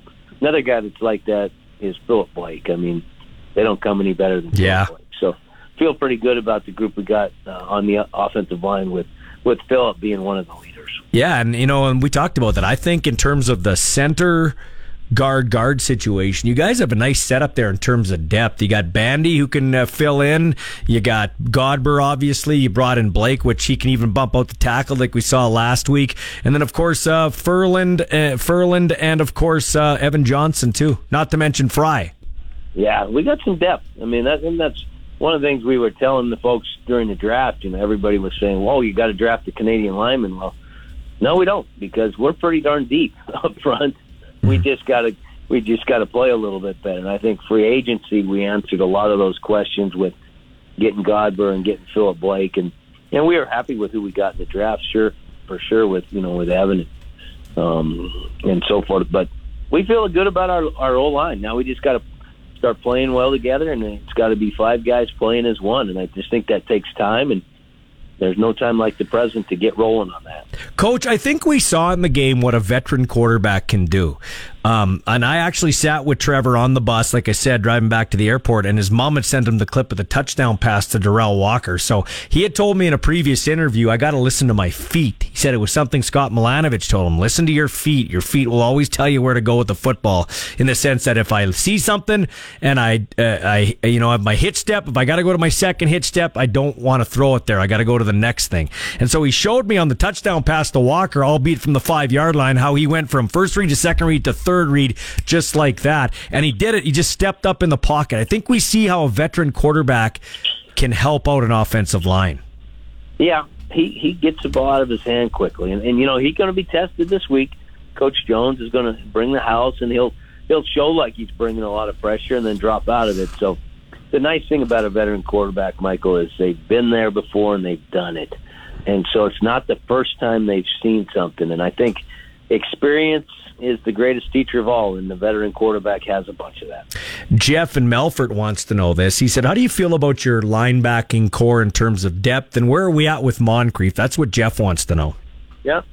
Well, Jeff, we we still not sure about Moncrief. He's getting looked at today by the doctors. He's going to do some strengthening tests on his shoulder, and if it's at level, he's going to be good to go. If it's not, we'll have to sit him for a week or two until he gets stronger. Mm-hmm. Um, so that's a, that's a key that's a key position for us, and we're hoping that he passes his test and that we can get him going. As, as far as the other linebacker spots, we feel pretty good. We got four four players for two positions, so we feel like we hmm. we got enough depth there. And I'll tell you what, you got some nice versatility there, right? Like Dalkey can go from safety into the box, and then he can bump Lokombo over, and he can play a couple of uh, spots in the secondary too, right? Yep, that's right. Yeah, Dalkey can do a little bit of everything. He's he's really, just a really good athlete and really good football player. So he he gives us a lot of versatility back there. And if something ever did happen to tight at that will spot, you know, we got Herman Reed to help out. We got AJ Allen over there as well, and then um, we also got Dalkey that can move in there and play if need be. Coach, uh, lastly, and then I'll let you go, and I appreciate you taking time out of your schedule. The the practice week starts on Wednesday. Uh, I've said, and I believe it. This is one of the most highly anticipated um, I don't I don't want to say week one's critical, but it's a huge game. Week one is huge just to get everything off to a good start, a good feel with Winnipeg coming in here for your home opener. And we know Edmonton hasn't won probably since Warren Moon started at quarterback there for the Eskimos. At least it feels that long. This is a huge game. What's the message for the team this week? Yeah, I well, I don't have it yet. I mean, we don't we don't get them till Wednesday. Um, but I did speak with them today, and I talked about our goal this this year is excellence. We're just going to chase excellence, and that's not necessarily wins and losses. We're going to we're going to chase excellence uh, each and every day, and our our mindset is going to be we want to be obsessed with improvement, and, and obsession is is basically the word that we use to, to describe where um, you know that that's our constant goal, and, and what's constantly on our mind is getting better each and every day. And I think if we can do that, Ballsy, I think we're gonna we're gonna win more than we lose. I really do. And, and this first game is huge because it's your first opportunity to really test your team and test yourself against another pro football team, and and to get a feel for where you're at. So. I think we'll play well. I think it'll be a good ball game because I think Edmonton's much improved also. Um, it'll be a nice environment, you know, playing up there at uh, Commonwealth, and you know, I would encourage every fan to get up there and, and enjoy a, a heck of a ball game because I think it's going to be a real good one. Yeah, it'll be a hot, sticky summer night. Hey, lastly, I want to squeeze one more in here. You talk about not being able to maybe read or doing jumping jacks about what's going on in the preseason, right? But you had to be happy from week one to week two in the cut down in penalties. Yes, and that's something we're going to constantly work on. You know, that's I am very happy about that. Probably one of the biggest takeaways in the game was how clean we played that game, and and we're going to need to keep doing that because we we want to we want to be the most physical, least penalized team in the league. I don't know if it's ever been done before. We're uh, we're going to set our minds to doing it, and uh, and that's going to be something that uh, at the end of the year, if we can do that, I'm going to be extremely satisfied, and it's going to be a heck of a year. Well, I I, I looked over this uh, waiver wire two or three times, Coach. I haven't seen that you cut the play-by-play guy. So good. I'll see you on I'll see you on I'll no, see you on Sunday. On yeah. He's on the roster. see you on Sunday, man. Take care. Okay, Take care. That's Coach Craig Dickenson joining us for McDougall Auctioneers. We'll take your text 936 6262. Keep them coming. On the other side of 530, we'll hear from Glen Suitor and then Jeremy O'Day as well. His uh, conversation with Sean Kleisinger from earlier in the day. This is the Sports Cage on 620 CKRM. 532 with the sports ticker for Busy Bee Overhead. Busy Bee will repair or replace your residential or commercial garage door so you don't get stuck in or out. Catch the buzz. Busy Bee Doors, the garage door specialists. Well, game two of the Stanley Cup final tonight. The Florida Panthers in Vegas taking on the Golden Knights. The Panthers down one game to nothing after, yes, losing game one. So can they tie it up tonight and go back to South Beach, Florida? Knotted up at one apiece? We shall see. Opening face-off set for 6 p.m. Saskatchewan time. Let's round the bases. Time for today's Sports Cage Regina Red Sox report on the voice of Saskatchewan, 620 CKRM. In the Red Sox report brought to you by the Canadian Brewhouse, make sure to stop on by to watch that Stanley Cup uh, final. Panthers, Vegas Golden Knights tonight, game two. They got everything you need there at the Canadian Brew House beverages, drinks, dollar off, tankards, you name it. So uh, stop on by and enjoy yourself. And maybe stop on by Currie Field tonight and enjoy some collegiate level baseball as the Swift Current 57s are in town to take on your Regina Red Sox. A 7.05 p.m. opening pitch slated at the friendly confines of Currie Field. And uh, a little earlier on on today's Sports Cage, we chatted with Gary Brotzel, the president of the Regina Red Sox, and Michael Ball asked Gary Brotzel the status on the new stadium here in Regina. What's the update on the field there? Like, uh, what, what's going to happen here? Because you guys do need uh, a new facility, or failing that, a reworked facility. Mm-hmm. Uh, I guess I'll I'll go with the short version. I I mean, us personally, I can't speak for the city, but we are in the process of engaging uh, BCG uh, Philanthropics in Saskatoon. They did a lot of fundraising for uh, Gordie Howe Bowl and yeah. all those facilities, and we have we have talked to them, and they, they're they're quite certain they can potentially raise four to eight million for a Regina baseball facility if if the city's willing to uh, you know look at that. I mean that's a good chunk of private money, like probably well over half right there. So uh, you know it's probably a good opportunity for the city to you know get something built, not have to spend a whole lot of taxpayers' money. Every time Saskatchewan gets in second and long, they've been bringing Glen Suitor up on the outside. Sometimes they blitz him, sometimes they don't. But when he's blitzed, he's had success. And it's picked up by time for press coverage as former Rider greats and veteran CFL football broadcaster Glen Suitor shares his unique and passionate perspective about the league we love with Rider Nation. And welcome to press coverage for Quality Tire with nine locations in Saskatchewan to serve you. QualityTire.ca is where you'll find them. Glenn, thanks for joining me here for a segment. Um, uh, just your thoughts on what you saw from the Saskatchewan Roughriders, albeit against the Winnipeg team that didn't dress a lot of regulars, so we're tempering our excitement. I did have Coach Dickenson on. I like the fact they cut down on their penalties from week to week. Yeah, that was that was a great takeaway for Saskatchewan for sure. I mean, that's that's an issue they got to work on all year, and that they will continue to work on, I'm sure, and make sure that that doesn't cost them games. And you know, you can make the argument that last year it did cost them games, and that just that's a controllable aspect of the game, and that's it's it really hurts when you have something that you can control that costs you a football game and you've just made poor decisions. And so, yeah, I, I thought that was a great takeaway. I thought the managing of Trevor Harris was excellent. I know he wants to play, but you know, once he got in there, recognized the defenses the way he did, stepped up in the pocket on that scramble where he was going through his progressions, and then the pocket started to collapse a bit. He stepped up, found a little opening, and hit a seam route. I, I thought the the blitz pickup when he hit Derel Walker down the sideline was excellent. Basically, he's seeing the game. No need to leave him in harm's way in a preseason game. They didn't even dress Zach uh, for the Bombers. So um, I know he wants to play, but I thought I just listened to your interview with Coach Dickenson. I thought it was great to hear on the sideline. He said, "I'll tell you what, I'll give you all four quarters next week." I think Yeah. that's hilarious. Yeah, that's a that's a great line. I'll tell you what. Uh, I, I, you, you touched on it. I touched on it with Coach. Uh, no disrespect to any other quarterbacks. I'm just talking about Trevor Harris. But you, you're you're watching a guy. Uh, who can help out an offensive line just with his IQ? Like the, the, like I said, I was sitting with him on the bus, and he showed me the clip that he got from his mom on the touchdown pass to Walker, and he said, you know, like he, uh, Milanovich always told me I got to trust my feet. And you got, he goes, like, look, I looked here, I looked here, and then I went to Walker. He was my third look on the touchdown pass. And I just thought, and then, and then, and then he stepped up in the pocket. You know what I mean? So I just love the fact that he, he can help his offensive line out like that. That's a big component going into this year. Yeah, co- yeah, confidence in that line to step up.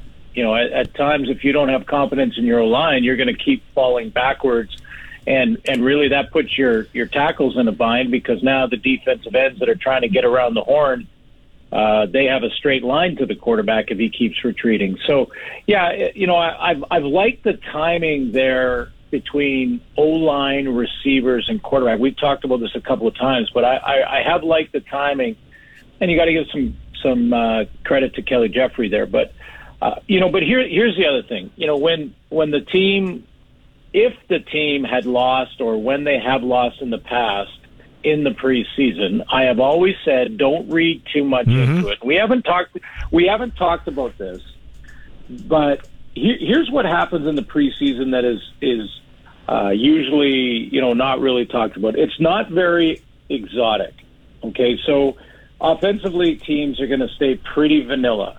Uh, defensively, you as a coach, you need to see whether or not your guys can win one-on-one battles. You need to see the reason that some defensive coaches will blitz in the preseason is not to just sack the quarterback as quickly as they can that, so they can win.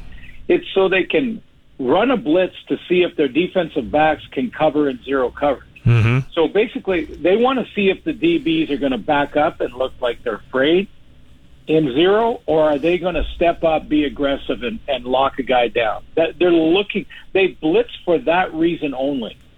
So then they stay into real basic things because they want to see guys in one-on-one matchups. They want to see them when you call a play that actually puts your your players in a worse position to see how they handle that is another question Yeah. you need answered in preseason. So, Michael, I, I I've said many times if a team is lost in different markets, I've said don't don't read too much into it in the preseason. You also have to say that when they win. Yeah. So Yeah. let, let's see.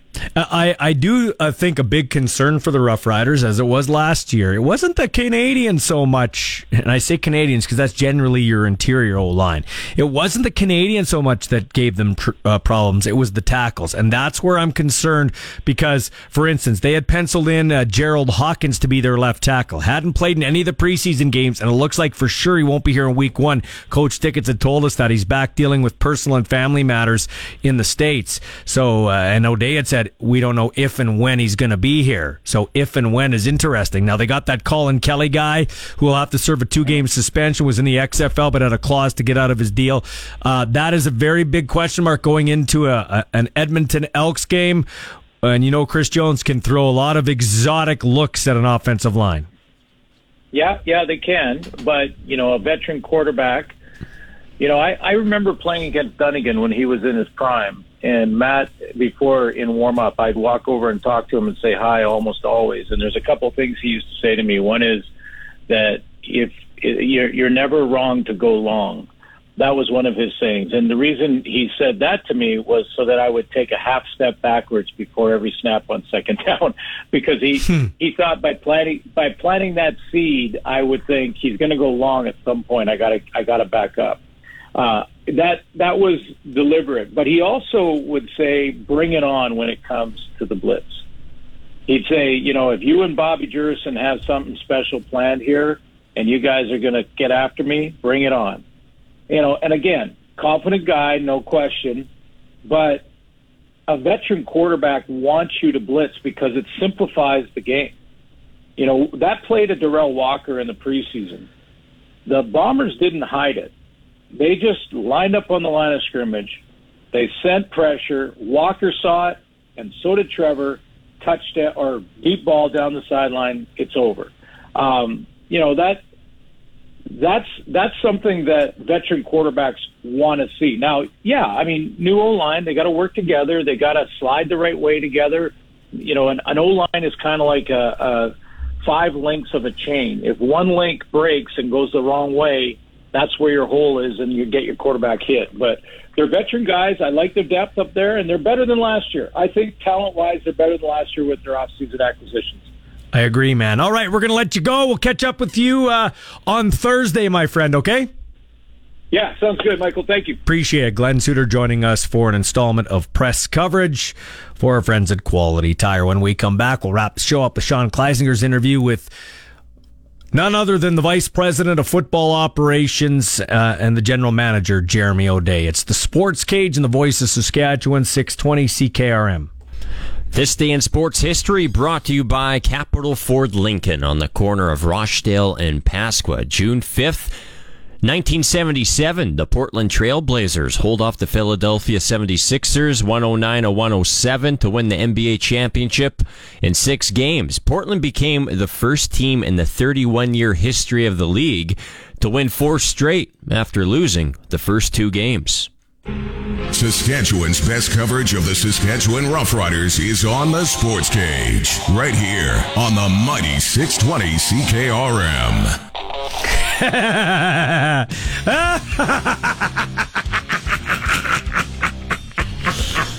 Oh, just get it over with already. Alek Manoah gave up six runs and only got one out in the first inning. Jays trail Houston six nothing. Sorry, I if just he's not, okay, if he's not sent da- if he's not sent down now, if he's not sent down now, I want Ross Atkins gone. Yeah. And I want Mark Shapiro gone. You're fired. Anyway, this is worse than Ricky Yeah. Romero.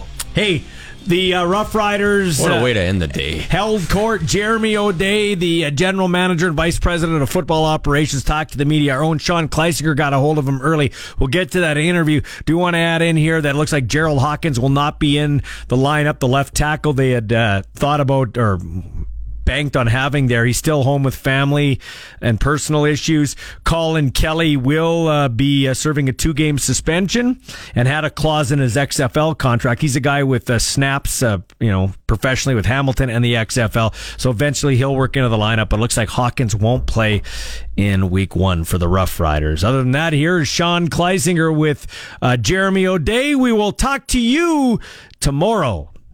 All right, thanks, Ballsy. Pleased to be joined by Rough Riders General Manager Jeremy O'Day on the Western Pizza Hotline. And, well, uh, you must be excited. Hey, Jeremy, finally game week here for real. Regular season is upon us.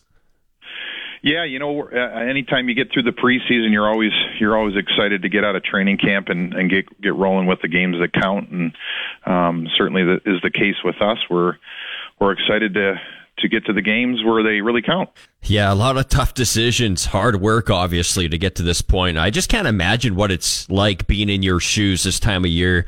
And I know Rider fans would love to hear about some of the decisions made when it comes to the roster. I'll start with the quarterbacks. It was one of the closest battles during training camp, and well, you have kept all four guys as a result. So, what's the plan going forward for those guys and for the quarterback depth? Yeah, just um, you know, I think it became, I guess the the clearest part of it became c- clear that they they all played well in the preseason. So um, usually when you go into the the preseason, when you have those those kind of battles for positions, um, you know, someone kind of just kind of steps out front um, and kind of takes the lead out of that. In this case, you know, all three of the guys just played really well when they got the opportunity to play. So um, it muddied muddied the waters a little bit for us, which is fine. It's a it's a good problem to have. Um, and uh, basically, uh, we wanted, after having discussions with the coaching staff and the personnel staff, we, we determined that we were going to try to keep all four of them. So um, right now, that's where we're at with the four of those guys. As far as where they shake down on game day, that will be up to uh, to Coach Dickey and and Kelly, and um, you know they'll they'll try to put the the best guys out there that give us the best chance to win. Yeah, so within those discussions, you know, assembling the roster and such, was there a clear cut number two quarterback that came out on top of the quarterback competition in training camp? Yeah, I wouldn't say that it became clear by any means. I think there's um, when you look at how they did st- statistically in the mm-hmm. in the preseason, they were there was pretty uh, pretty even for what they did. Like I said, they all got an opportunity to go in there and they moved the offense. They um, got the guys in and out of the huddle and and uh, were productive on offense. So um, I wouldn't say that it became any clearer uh, with those conversations, but it's uh, like I said, it's a nice problem to have. And um, you know, whoever, whoever we decide that's going to be uh, the number two and three going into the first week, um, I think we'll be in a good situation. Question here about the running backs: Keenan LaFrance, B.J. Emmons uh, Rodney Smith, Javian Hawkins. I think I got them all all released. Mm. A lot of fans who were predicting the roster might have had at least one of those guys on the roster, if not the practice roster. Was this a case of you know you just didn't see enough from those guys to keep them in the building, or does it just speak to the confidence you have in Jamal Morrow and Frankie Hickson? Um, well, you, you can't you, you can't go into a um, you know a, a game with having three three running backs on the roster. I think even two is is not a normal thing when you have two Americans on the roster. So, um, with that being said, we we did. Um, you know, we did have some tough discussions at the running back position, but but ultimately we feel like we've got two really good American running backs that that were really good for us last year. I think they were um, you know productive when they stayed healthy, and obviously they need to do that. And as, as far as um, the other guys that that were in training camp, they all did well as uh, they did great as well. So it was a it was a tough tough position. Obviously we were pretty deep at those positions. I think that. Um, you know all three of those guys are capable of playing in our league. And um, but right now we feel comfortable with with just having the two um, and how they kind of uh, space themselves out from the rest of the group. But um, again we feel really good with the other guys as well. Um, and maybe there's an opportunity down the road to bring somebody back. And maybe if you can Jeremy just expand on releasing veteran Keenan LaFrance.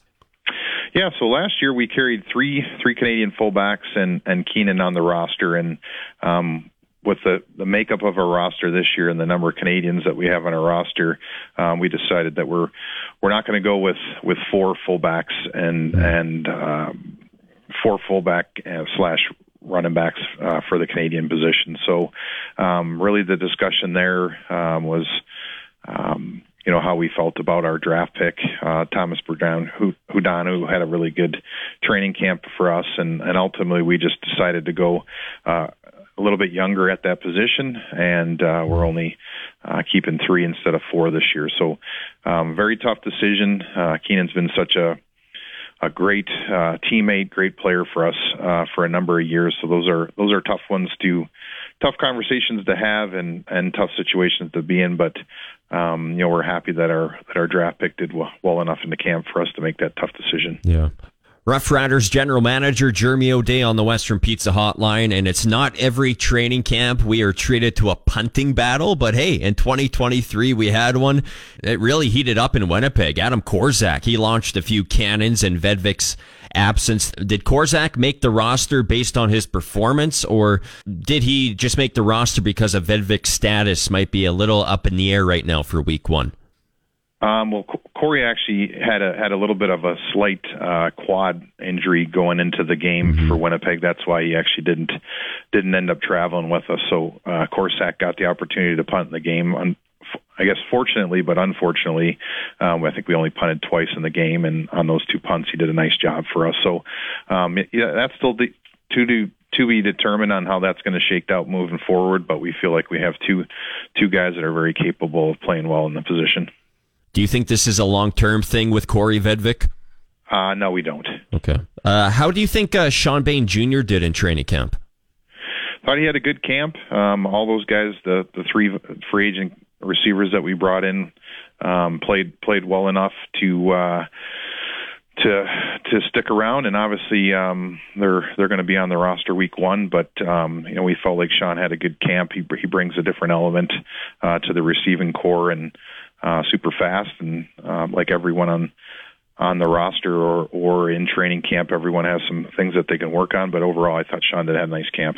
Do you think there's a player on that receiving corps that you maybe feel separated themselves in camp as you know the leader of the pack, if you will?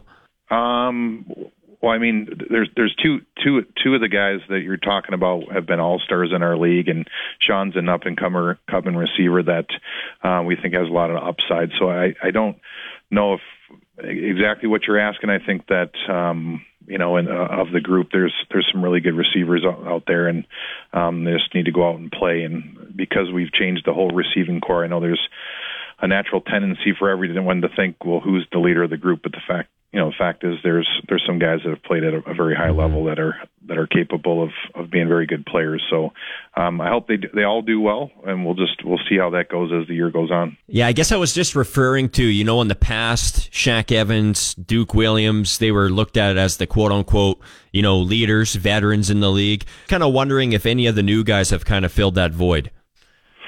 Um, well, again, I think you know Jake Wieneke's played at a high level. He's been an All Star in our league. Derel Walker uh, has has been a I think a three or four time All Star in our mm-hmm. league. So I, yeah, I would say that those guys have have done what we've asked them to do in camp, and they've they've had a good training camp, and um, every time they've had an opportunity to make the plays, they made the plays. So yeah. um, again, we we we can't really uh, you know, I wish I had a crystal ball to tell you exactly which guy is going to have a great year, but we'll we uh, we feel highly about all the receivers that we brought in, and and we hope they have great years.